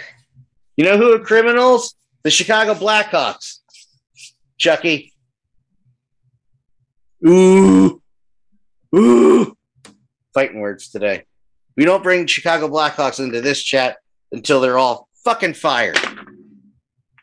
Patrick Kane's got to go. Jonathan Toews has got to go. All got to go. Anyway, continue. You want to see a good boob? Listen, all boobs are good. Yeah. Some some are older. You know I mean, my boobs are young and firm. Kinda firm. I've had kids. So. So see him complaining. I better fucking not. Perp said, Perp, Perp said those are called seasoned. Okay, we're losing the two. We're, we're off track here. What else you got, Foxy? it was a nice seasoned chicken breast that we put in the oven. Okay. Uh, concert wish lists. Who would you want to see? Um, my concert wish list grew exponentially after David Bowie died because it was a matter of all right, I can't like put off concerts anymore. I have to start seeing bands, and I just see them now because you never fucking know. That got halted. Thank you, coronavirus. I had like five concert lined up just before quarantine. So yay, that's all gone to shit. Hold yeah, hold on though. Foxy and I's reaction to realizing who the lead singer of the Pretty Reckless after we saw her Oh yeah, and a lot of her on stage was the stuff of us cringing and home. Yeah. Oops. yeah. We Sin- saw Yeah. Oops. Yeah. Uh Pretty Reckless opened up for Marilyn Manson in uh well the Wellmont Theater in Montclair and we were really really close. We saw a lot of her she was wearing very short clothing, very tight short clothing. We saw a whole lot of her. And then later on, later on a few months later, we're watching The Grinch. We're like, what what Holy shit, her? it's Cindy Lou Who. yeah, because this was before everyone else really figured it out. So we're like, wonder what happened to her. So you know, we're looking up IGN, and you know, we're like, oh wait, she's in a oh oh, well damn. And now every have- Christmas that pops up. I don't have any complaints. No, not at all. Great bands too. They've gotten really good. Danny said that she was kind of bitchy. Well, so is Geoff Tate. So we're even. I've never met her to know. She just She was band. cool with us. She was she seemed cool. Just happy to be there kind of shit. See? she was also Everybody really has young. Everybody has a different uh, uh, uh, experience with somebody. But but also she was again very young. Like Yeah, I met her when she- I met her when she was a bit a bit older and not confused on what the fuck to do next. Yeah, exactly. Geoff Tate is just a dickhead, and he's old. I'm kidding, Danny. Kind of. Let me say, I'm kidding about caring about it. Let me just say that. Right. Let me show you the picture later. Unless you're both not wearing clothes, I don't care. Taylor, it was it. Never mind. Yeah, I gotcha. Concert wish list. Oh, um, jeez. But they still got to be alive. You can't say like I want to see David Bowie because like he's not alive. Uh, I've seen everybody I want to see. I really can't think of. You haven't seen in this moment. Would you see in this moment? On your recommendation, sure. I'd go with you. I wouldn't go alone. Because they're because them performing live, even though they're heavy bands, the heavy is toned down for concerts. The Rolling Stones, nah, I don't. It's not my wish list. Nah. I crossed that off my list already. Yeah. I I like a couple. I like a lot of their songs, um, and I respect what they have done in music. But I would, uh, I would not. You'd have to take me to that one. I would not spend. That is not on my wish list. I would not spend Mm. my. And now that Charlie Watts is dead, I care even less. Yeah. Like I don't give a shit. hmm Um, wish list is Ghost Hall Notes. Then who? Skinned. Skins. Oh, skins. You would like skinned. We just Okay. discovered her this year.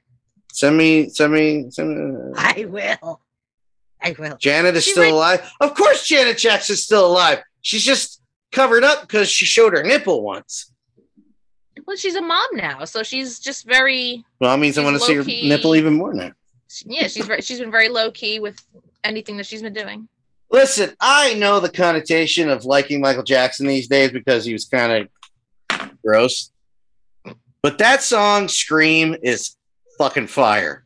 Yes. The two of them, damn good song. Don't even care. Mm-hmm. I will blast that at any stoplight, especially around here. You know what? I'm gonna add that to spot my Spotify list right now because I don't know if I have it. That song's make so you want to scream.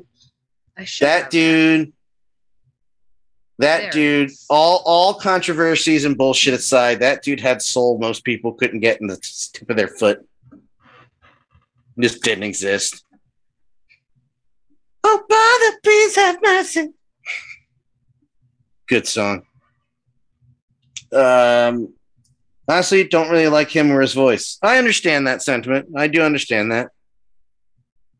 I've heard people say that.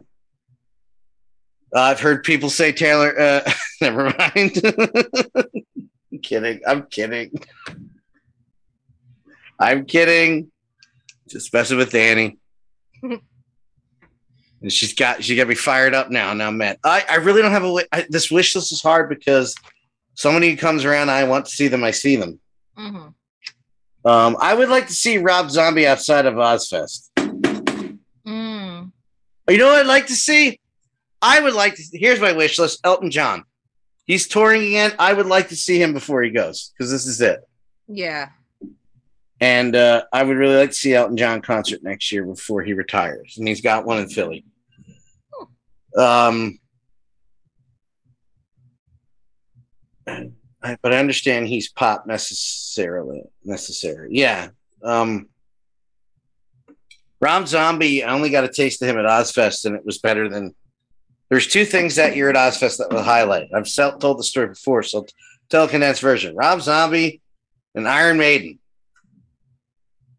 First time I saw Iron Maiden, Iron Maiden did a, basically a who's who of songs, and it was, and it so so much so that when their set was over and Ozzy was next, I'm like, we can leave. I'm out because it was. You heard rumors that Ozzy had a cold or allergies and he wasn't feeling good. I'm like, I'm not. I don't want to stick around and find out. I've, I've been here eight hours already. Goodbye. But now I'll never see Ozzy, so that was a mistake. There's a wish list. Ozzy, he's alive. hmm That is. See, the thing about Ozzfest, a lot of the bands, while great, well, some because there were like two that were horrible when I went. A lot of the bands, you you can't see them in daylight. Like you cannot you cannot see them perform in daylight because it doesn't have the same feel. I, Like- I got that feeling from the Rob Zombie set. As much as the stage show was awesome, I'm like, I'm missing a lot of this. Yeah, like you need him. You need to see him at night or in like a closed quarters because uh, the second Ozzfest I went to, the free one, uh, Lordi performed, and they ended up being the second band on the main stage, and a lot of what they did is you know, you know, fire, t- fire, pyrotechnics. it was like a lot Same, of same difference. Same difference. Same There's a lot of pyro. They have a lot of visual effects. Like the lead singer, he has like these big ass biomechanical wings that come out. But it lost a lot of its luster watching it in daylight. It wasn't until Damien, my brother, and I saw them in New York in a small venue. It was like this, this is your show. You know, same thing with the which one was it? The first Ozzfest I went to, I, Manson was a part of it. And he was going on just as the sun was setting. And it was like this is marilyn manson. We are missing a lot of this show and what he does on stage because the light is still out. It just doesn't work. I um I would like to see an iteration, the other iteration of Pink Floyd again, David Gilmour. Mhm. You know, I have tickets for Roger and on, on my birthday next year. Um, that is something that also got postponed because of this COVID thing. And um, sarcasm, folks. And they rescheduled it for my birthday. I was like, hey, all right. But I I missed out on David Gilmour the last three times he came around, and I'm regretting that right now. I don't think he's going to tour again. Mhm. Saw McCartney. Very happy about that. Um, yeah, I think I got my list. I think that's it. My Also, David Gilmour is nicer than Roger. Roger's kind of miserable. My wish list right now is just everybody I was supposed to have seen pre-COVID or that was Yeah. on tour pre-COVID that is not, Yeah. which is like uh birthday mass actually birthday massacre and orgy they're coming around in April at um Dark Side of the Con. I was supposed to go to that pre-COVID. Luckily that's still on and the person I was going with is still like, yeah, we're still going. So hopefully there's that. But like I was gonna I wanted to do 311 day with 311 with uh Damien's best friend's wife. I don't know if I'll be doing that with her. She's a mom now. uh, but so many, so many bands or artists. I want to say I want to see Lana Del Rey and like Florence and the Machines. There's another one. I need to see Arcade Fire again, like tonight, please. They're doing a new album. Well, here here's my immediate wish list. I've seen Peter Gabriel four times, and supposedly his album's almost done, which is good. It's taken twenty years, uh, literally. Um, so I have a feeling he's going to do one more jaunt. That's my wish list to see Pete one more time. How was I? Just before you said the number, I was gonna say, who have you seen the most live? Genesis and Pete are tied four and four. Nice. Four and four, which is fitting. Uh, Phil, Phil's three. Uh, Roger wants. I don't. Uh, Killers wants. Arcade Fire. I will see until the end of the earth. Uh, Danny asked about um, uh, Genesis and uh, not Genesis. No, she did. Billy Joel and Bruce Springsteen. I have a uh, confession. Uh, Billy Joel. Eh, I like Billy Joel, but I'm like, nah, I'm good. The only regret, uh, one of the, I have two concert regrets: not going to see Bowie Mhm. and not going to see Joel and Elton John. Oh wow, I forgot when they did the thing. Could have gone and I didn't because I'm an idiot. Uh, I don't like Bruce Springsteen.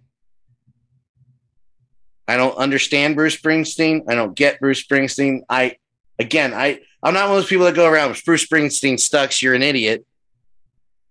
But I don't get it. I understand and respect his place, and I don't disparage or take shots at anybody who likes that. I don't get Bruce Springsteen. I'm from Jersey. I know I just turned my back on the entire state, of which half I don't care about because you're in North Jersey. No offense. Um, I don't care. I don't care. Seems like a nice guy. It's just not for me. Jer- Danny said, I think everyone knows my answer. No idea. See, Springsteen, I would see with a catch. I'd Somebody paid for it. If if it was only a guarantee, he would play the 70s and 80s stuff. That's it. Which you don't want to hear a song about you don't want to hear a song from the wrestler about the one-legged dog? God no, or or Streets of Philadelphia. no See, that's the thing. When it comes to like certain bands or artists too, it's like I, I would make the exception to see them if it was very specific. And a lot of bands have been doing that lately. Like Disturbed just started doing a tour where it's like the anniversary of their first album. So they're doing just their first album. Like I'd see that, you know? So if it was a niche type of thing, I'd go, you know? But if I'm if he's gonna play his like entire discography and like n- no, no thank you I do want to make an amendment to the Bruce Springsteen thing. Hmm. Max Weinberg, the drummer for the E Street Band, I'll follow that dude and watch that guy play. If I could pay like a special ticket price where I can only see with blinders on Max Weinberg, I'll go watch that because he's an amazing drummer. But I, I don't care. Yeah, that's great.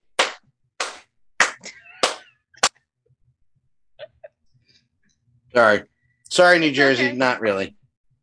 It's okay. He's he's, he's like the Jersey equivalent of Eddie Vedder. It's fine. He's.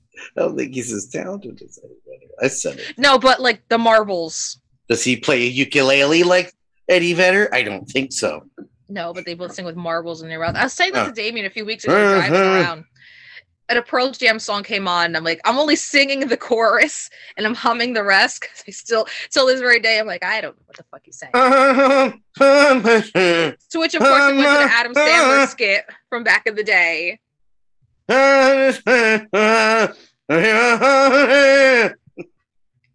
We gotta treasure Eddie Vedder. He's like the only '90s grunge I agree. I'm sorry. I'm making fun of him. still around right now. Everybody great. else is gone. On, on my Facebook memories today was uh um me putting up a post about Scott Weilands because he passed away today, and in that post, the fucking iron- irony of it, I wrote how you know it was inevitable. Scott, you know, we all knew Scott Weiland's demons, blah blah blah blah, and how of our grunge band's lead singer era, all we have left is Eddie Vedder and Chris Cornell. Oh, Next- damn you! And then that next year, we lost fucking Chris Cornell. I'm like, dude, that's insane. And we can't count. We can't count Dave Grohl because Nirvana would be '90s grunge. Foo Fighters came out in the post-grunge era, and Dave Grohl and Foo Fighters are their own entity. Foo Fighters are not grunge. No, they're not. No. They're they're their own entity. Like they've for so far removed themselves from Nirvana and everything that I don't even include Dave Grohl in this anymore. Danny, you you you've you, you've alluded to it twice. I don't know who you mean. She said everybody knows mine. I'm like, what? The band I've seen the most. I don't know who that is. Anthrax. Oh, Fucking Anthrax. what a waste. I'm kidding. It's fucking Anthrax. It would either be Anthrax or In This Moment. or I was gonna say Queensryche. Because she's come with me to a lot of In This Moment concerts. It is Queensryche. Ha! Oh, Seventeen times. surprised. God damn. God damn. Jesus. Well, you're old.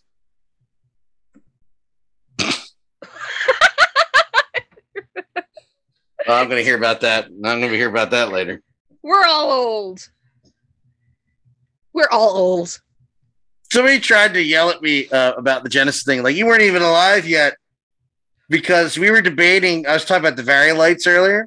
hmm And I told him when the Vari-Lites were, because he was like, Yeah, I saw them first time in 80 and they had the Vari-Lites. I was like, No, they didn't.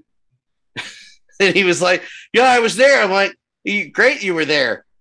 Are you high as you are now? Because they weren't there. the Vari-Lites weren't there yet. I looked it up. I was like, Look at that. Like I said, it wasn't there yet. He goes, Yeah, well, at least I was there. I said, Well, because you're old. That's just, it's not my fault.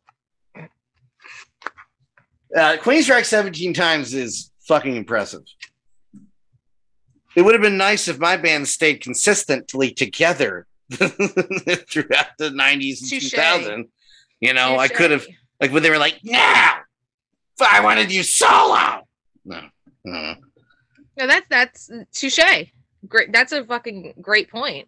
Established nineteen. Got, 69. Yeah. It's not my fault. I mean, I've only gotten to see in this moment as many times as I've had because they're still together and they've been consistent. And God, I can't even tell you how many times I've seen them.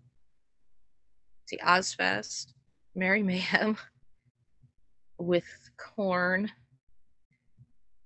When I met her, I think I want to say I want to say them like five times. I don't. I could be wrong. And Nelly, each time been very different. I'm not old. I'm just broken in. That's Damien. broken. Just broken, period. Broken. Period, honey. Listen. Broken. We're broken people. I could have easily made it six times with Genesis, but I have bills to pay. okay. When your lowest seat shit total is 250 bucks, Okay. Yeah. That that is a pretty big hindrance, not even gonna lie. That's why you see in this moment as much as I do. They don't go anywhere above 25 dollars. You're old. You're not vintage yet. You're old. Who? Danny. I'm arguing with her in the chat. Oh. I wasn't arguing. I was holding it down in my room and telling, correcting her. okay. Hold it down. It's my room. I said you're old. No, I'm kidding. Kidding. You age like a fine wine. Rhine? Fine Rhine. I know how to speak, I swear. Foxy, the Rob Zombie, and Ozzy doubleheader too. She opened. What? Yes, she did. In this moment. In this Oh, moment, oh, open oh. for Rob Zombie. oh, we don't so- call them a band anymore. We just call she. That's sexist, honey. I didn't say it. I was asking. I said honey. Oh, Honey. My uh-huh. husband. honey. well, sometimes I'm honey. Sorry, Danny. Really weird that he's actually watching us. This is strange. Yeah, I'm kind of freaked out. Why don't you just come downstairs? This is a little stalkery, honey. No, it's really not. It's like Kilroy. So so yeah, so let's see. See now I gotta count. My memory sucks. Okay, so I saw them second stage at Ozzfest before they were a thing when they were just a MySpace band. Then yeah, the uh, with Ozzy and Rob Zombie. Then with Korn. Then with Motionless In White. And then the last one. Yeah, five times. It should have been six, but I was very pregnant with Cole at the time, so I didn't go. So yeah, five times. Almost almost once per album, put it that way. Wow. Yeah. Damien said, "She's hot. I'm married, and I can get can't get in trouble." That's true. Chucky, look on the screen. I have a message for you. All right, ready?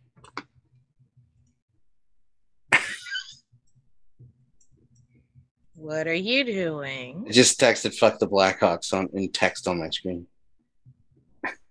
He keeps tweeting. He keeps texting about it. Okay. If you're not going to listen to my rules, I'm going to bend them.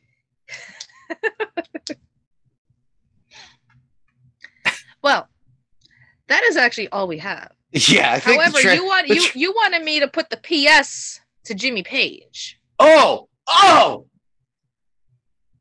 In, in during Live Aid, original Live Aid, not Live Eight. And there's a third one. I can't remember. Live Earth. There was Live Earth too. And uh, during Live Aid, Phil Collins played in England and in Philadelphia, London, Philadelphia, Wembley Stadium, JFK Stadium. Uh, and in one of those spots, I, you know what? At this point, I remember. I'm pretty sure it was the UK leg of the show. He's buddies with Robert Plant. He's produced two of his albums. He's toured with Robert Plant. They're friends. Robert Plant asked him to come on to play with the Led Zeppelin reunion at Live Aid. Well, he gets there, and apparently Robert Plant is just ghosting him, and he's acting completely different. And Jimmy Page is there, and he's already hammered. And the show is a disaster. The set's a disaster. It's all bad. They have two drummers that they didn't rehearse, and Jimmy Page for the last 40 years has blamed Phil for this. Here's another redemption story. You know how much flack Phil gets in the press. Is that Damien coming Ask down? and you shall receive. Yeah, that's Yeah. right. God damn it! Listen to me. I love that guy. Okay. Goodbye. I knew he was coming. I heard the ding, ding, ding, ding. I know. Well, then again, it went off before and nobody came down, so I think. Well, yeah, I was about to. happened. I was about to say. I was about to ask. Laundry's done, yeah, yeah, it was probably Oh. my dad. but um, you know how Phil was treated in the press. Some of it fairly, Mhm. some of it not fairly. You make that a ticker across the screen? I sure can. Watch this. Du- du- du- du- No, but um, so Phil kind of gets trashed in the in, in the press, and some of it fair, some of it just picky because they hate the short, fat, bald guy or the short, stocky, bald guy, but whatever. Well, recently Jimmy did another interview about For some reason, he was asked about Live Aid, and for some reason, he went off on Phil again. Only this time, the reaction on social media was almost unanimously "fuck you, Jimmy." and these are from people. There are people that were even said, "I don't even like Phil Collins. Go fuck yourself, Jimmy." like, shut up, because it was like, no, you're drunk. You're drunk. You were drunk that day, and you're a fucking asshole. That's why the band broke up. You're a dick. Well, I mean, John Bonham, but it's like nobody likes you. Shut up, Jimmy. and it just made it did my heart good to see all about. Wow. Just get trash. Yeah, but all these white artists all have anthems about fucking twelve year olds. Well, yeah. Black black artists get canceled all the time, but all these white artists. Uh, yeah, I don't. Li- I Led Zeppelin is something I'm proudly. Can you? Is I? I'm so proud to say, and I say it with my whole chest. Fuck Led Zeppelin. I hate that band. I think they're overrated. They stole two, uh, four fifths of their songs from black blues artists anyway. That can't win in court because everybody's like, no, that's not what happened. Because you know, that's fact. You look that up. Look up Led Zeppelin steals on YouTube and have a fun day with the 20 minutes you'll waste on that. Like, oh yeah, that is they did steal that riff. Oh, they stole that riff. Oh, they stole that lyric. Oh, they stole that riff. Yeah, okay. Well, and you're drunk. Are we talking about Zeppelin or the Beatles? Both. I don't know. uh, and then Ringo doubled down with covering You're 16. I'm like, Richard, no. That's all I have. Oh, the things back then. Yeah. Wow. Old 16. No, no, Richard. Yeah, but you know what? Stealing now is just called sampling. Oh, is that what it is? It's called sampling. Like, okay, I do not pay much attention to the bullshit that's out there these days. But, you know, TikTok. so uh I forgot what the fucking artist's name was. Give me a second. But she has sampled a shit ton of 90s like pop club songs. And when I say sampled, I don't mean, you know, you took a riff and you kind of sang over it. No. You added a few beats to it and you are ser- singing your lyrics in the exact same melody, pitch, tone to the same beats of the old song. And there have been TikTok videos where they'll put it next to each other and it's the same exact thing. She's just added different words. But it's it's sampling. What is this bitch's name? Hold on. what is this bitch's name? Ava Max. Sure. No idea. That's her name. She has okay, she has a track out called Not a Barbie Girl or Not Your Barbie Girl. And it's Barbie Girl. There's two others. So it's just her saying instead of her going, I am a Barbie girl, it's her going, I'm not a Barbie girl. Yeah. Um that's that's stealing. There's another one that she has that that's really popular called Kings and Queens. I can't remember what it actual what the song is. And then I think my head and my heart is a direct ripoff from ATC's Around the World, which I hope you guys know which one that one is. La da da da da. That that yeah. one. Yeah, it's the same. Oh, Damien and I were yeah, Damien and it's, I were good. Finish. It's the same backbeat. It is the same lyric, uh, chord project pro- progression. I can't speak yeah, anymore. Poor, so all she did poor, was change. progression. She, she's basically doing her own karaoke. Yeah. If you, she's doing karaoke, but with her own fucking lyrics, and it's catchy. I'm not gonna fucking deny it's catchy but it's fucking annoying. I want to bring up two two PPS. Off. Yeah, I wanted to do two PP. I want to do a PPS and a PPPS.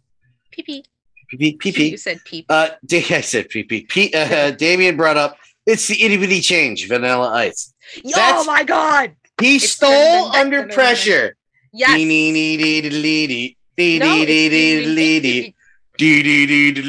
It's literally an extra note. That's it. You stole it. Yes. Period. Which brings me to my FU of the week, and that's the Dr. Brian May, the guitarist of Queen, who's quoted saying that he was upset that there were gender neutral awards. And I, I even forget the um Oh, oh, wait, Foxy, it gets better. Wait, Foxy, hold on. Let me look this up. I forget the awards. Oh, just wait Not till the I read. to die on, bro. Yeah, the- the just- oh. Just wait. Just wait till I read this quote.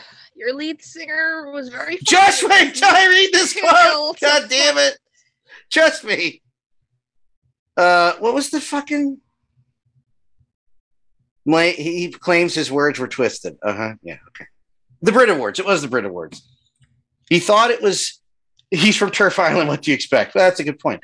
Um, TERF Island. The perpetrator was like TERF Island. Brian said that he was upset that the, it's frightening that the Brit Awards have gender neutral uh, categories now because he would have had to have a trans person in his band. Oh. Two point, hold on, two points. Not only did you have the gayest, and I, you know how I meant that, Mhm. lead singer and the greatest frontman in the world, even within context. Yeah, well, no. What he said was completely wrong and out of story. Like, there's no talking about Adam Lambert. I'm talking about Freddie Mercury and Adam Lambert. I forgot about Adam Lambert's in the band. But you need your band Queen. Yeah. Yeah. That was my point that everybody was interrupting. The band's name is Queen. Shut the fuck up, Brian. Thank you. No, I know, Perp. I was trying to gather my thoughts to get to my Okay. freak out point, which was there were Okay. called Queen. E- e- even beyond all that, he even got that contextually wrong. Gender neutral. Having a gender neutral category doesn't mean he would have to have a trans person in No his band. shit. so even he got that incorrect. What the fuck? Stick to astrophysics. Physics. Stick to speaking English, Foxy. I can't even say the word. I need to wear, uh, what I need to hear what his follow up was because he was like, my words were misconstrued, and I've got to know what he means because that's pretty straight up. And I really like Brian May, so I really don't want to feel this way. You know what I mean? Cleans Brian May claims his words were twisted on trans comments. What do- How about just don't say the word? Just don't bring it up.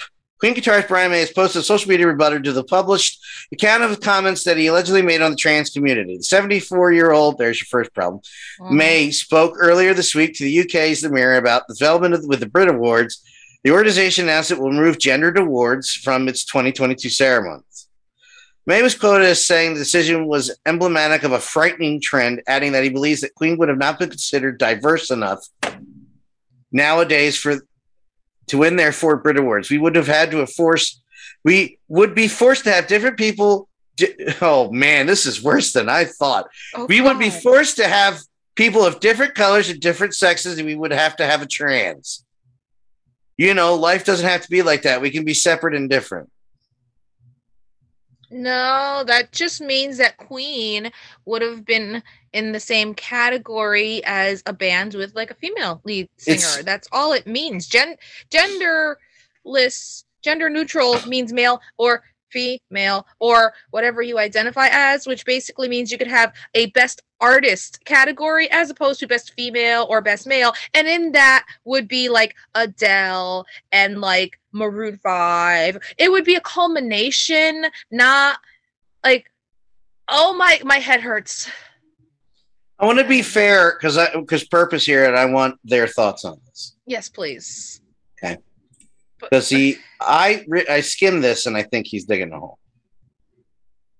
You definitely identify as Chucky the the doll killer. Yeah, but I know your real name, so Mm. I'm shooting here. Uh, he's making a disingenuous type of argument about like men competing in women's sport. Yeah, he's totally being the Yes. old white man thing. And he Mhm. also said he should have known better than to talk to these press hacks. Yeah, but that's not my problem. I'm going to read this verbatim. Yes, I was ambushed and completely stitched up by the journalist at a recent ITV event. and has led to a whole mess of press stories making it look like I'm unfriendly to trans people. Nothing could be further from the truth. My words were subtly twisted. I should have known better than to talk to those predatory press hacks.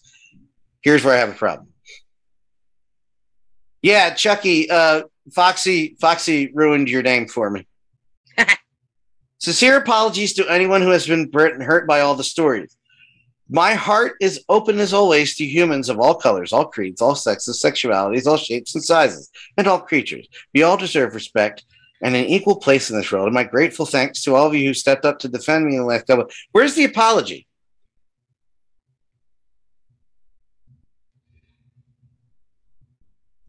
And like, yes, we know that the press can be very terrible human beings. Walk away. No comment in in the same right if you didn't give them something like that then uh... yeah especially the british press.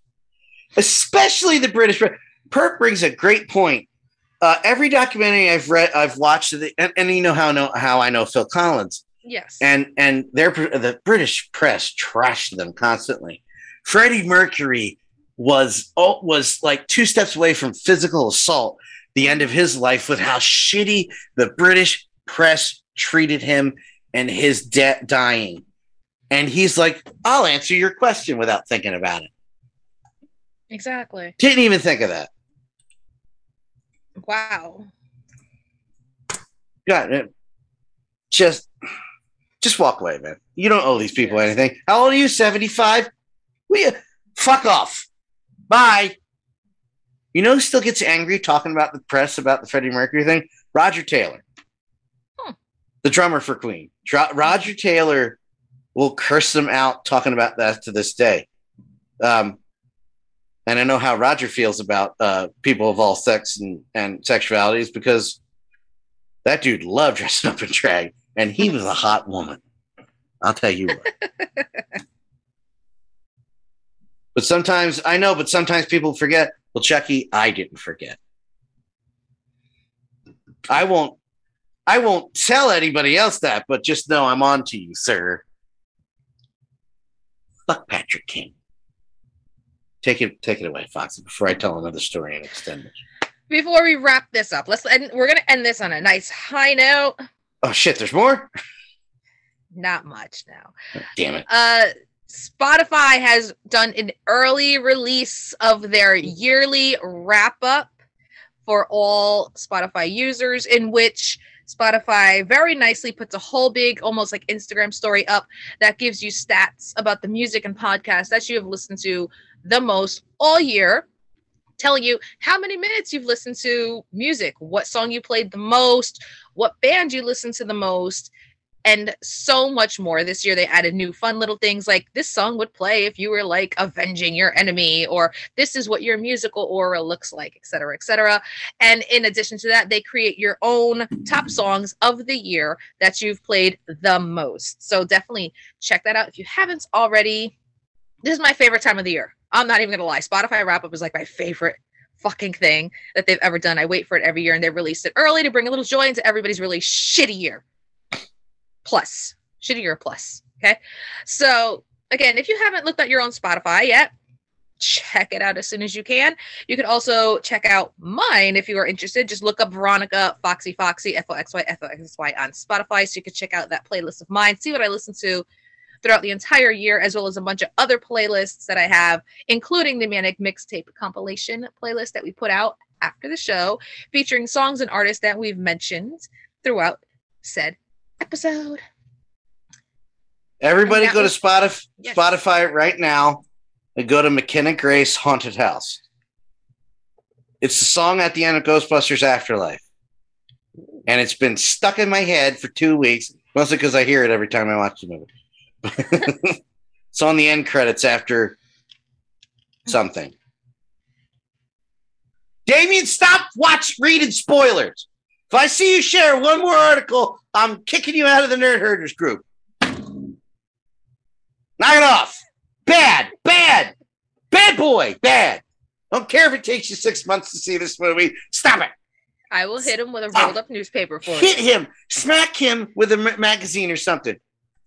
How he shared something the other day. I'm like, David, stop it. I was yelling at my phone. I yelled at my phone. He, I saw, I was reading this. I was like, oh, dirt herder shut. David! Take it out of love, because anytime we see the word Ghostbusters, the first person No. we uh, think of is you. I know. I no no. I know that, and I'm forever great. Forever, I'm forever grateful for what you do for the Ghostbusters stuff you sell. But you're on a moratorium until the movie comes out in January. I will buy the damn thing for you. Stop reading spoilers. Stop it. Write it down. I'll buy it. I'm kidding. I'm kidding, but not really. You know what I mean? You, once you see it, you're gonna know why I'm so mad that he might have seen it already. We'll probably forget about it by the time we watch it. You so- better, you better ADD the hell out of that ending. Oh, well, I don't know anything. Damien, I Damien, I will go back in my history and go to the article you shared the other day where I commented, stop reading spoilers, Damien. I will go back to it. You've been caught. You, I'm on to you. End the show, Foxy, before I keep going. All right. On that note, thank you guys for checking us out. If you want to follow more of what we talk about and don't talk about, and what we do and what we don't do, follow us on all social media platforms. I am at Viva Foxy Foxy, V I V A F O X Y F O X X Y on Instagram, Twitter, Facebook, and you can also follow my Spotify profile. Check out all those playlists at Veronica Foxy Foxy. Dan, where can they find your lovely self yelling at NHL? Yelling at, you know. yelling at everything. Yelling at NHL. Oh, you saw that. Uh, danlaw.tv, but all social media platforms, danlaw83. Damien and Chucky, stay on after the uh, outro. I need to tell you, I want to just stay on, stay on the stream. Sorry, Foxy. danlaw83, all social media platforms. All right. Uh, now, provided life doesn't get in the way, we will be back in about uh, not not next week, the week after, two weeks. In about two weeks, again, provided life doesn't happen horribly. Again, it might. We'll see. Thank you for checking us out. We will see you guys next time. Bye.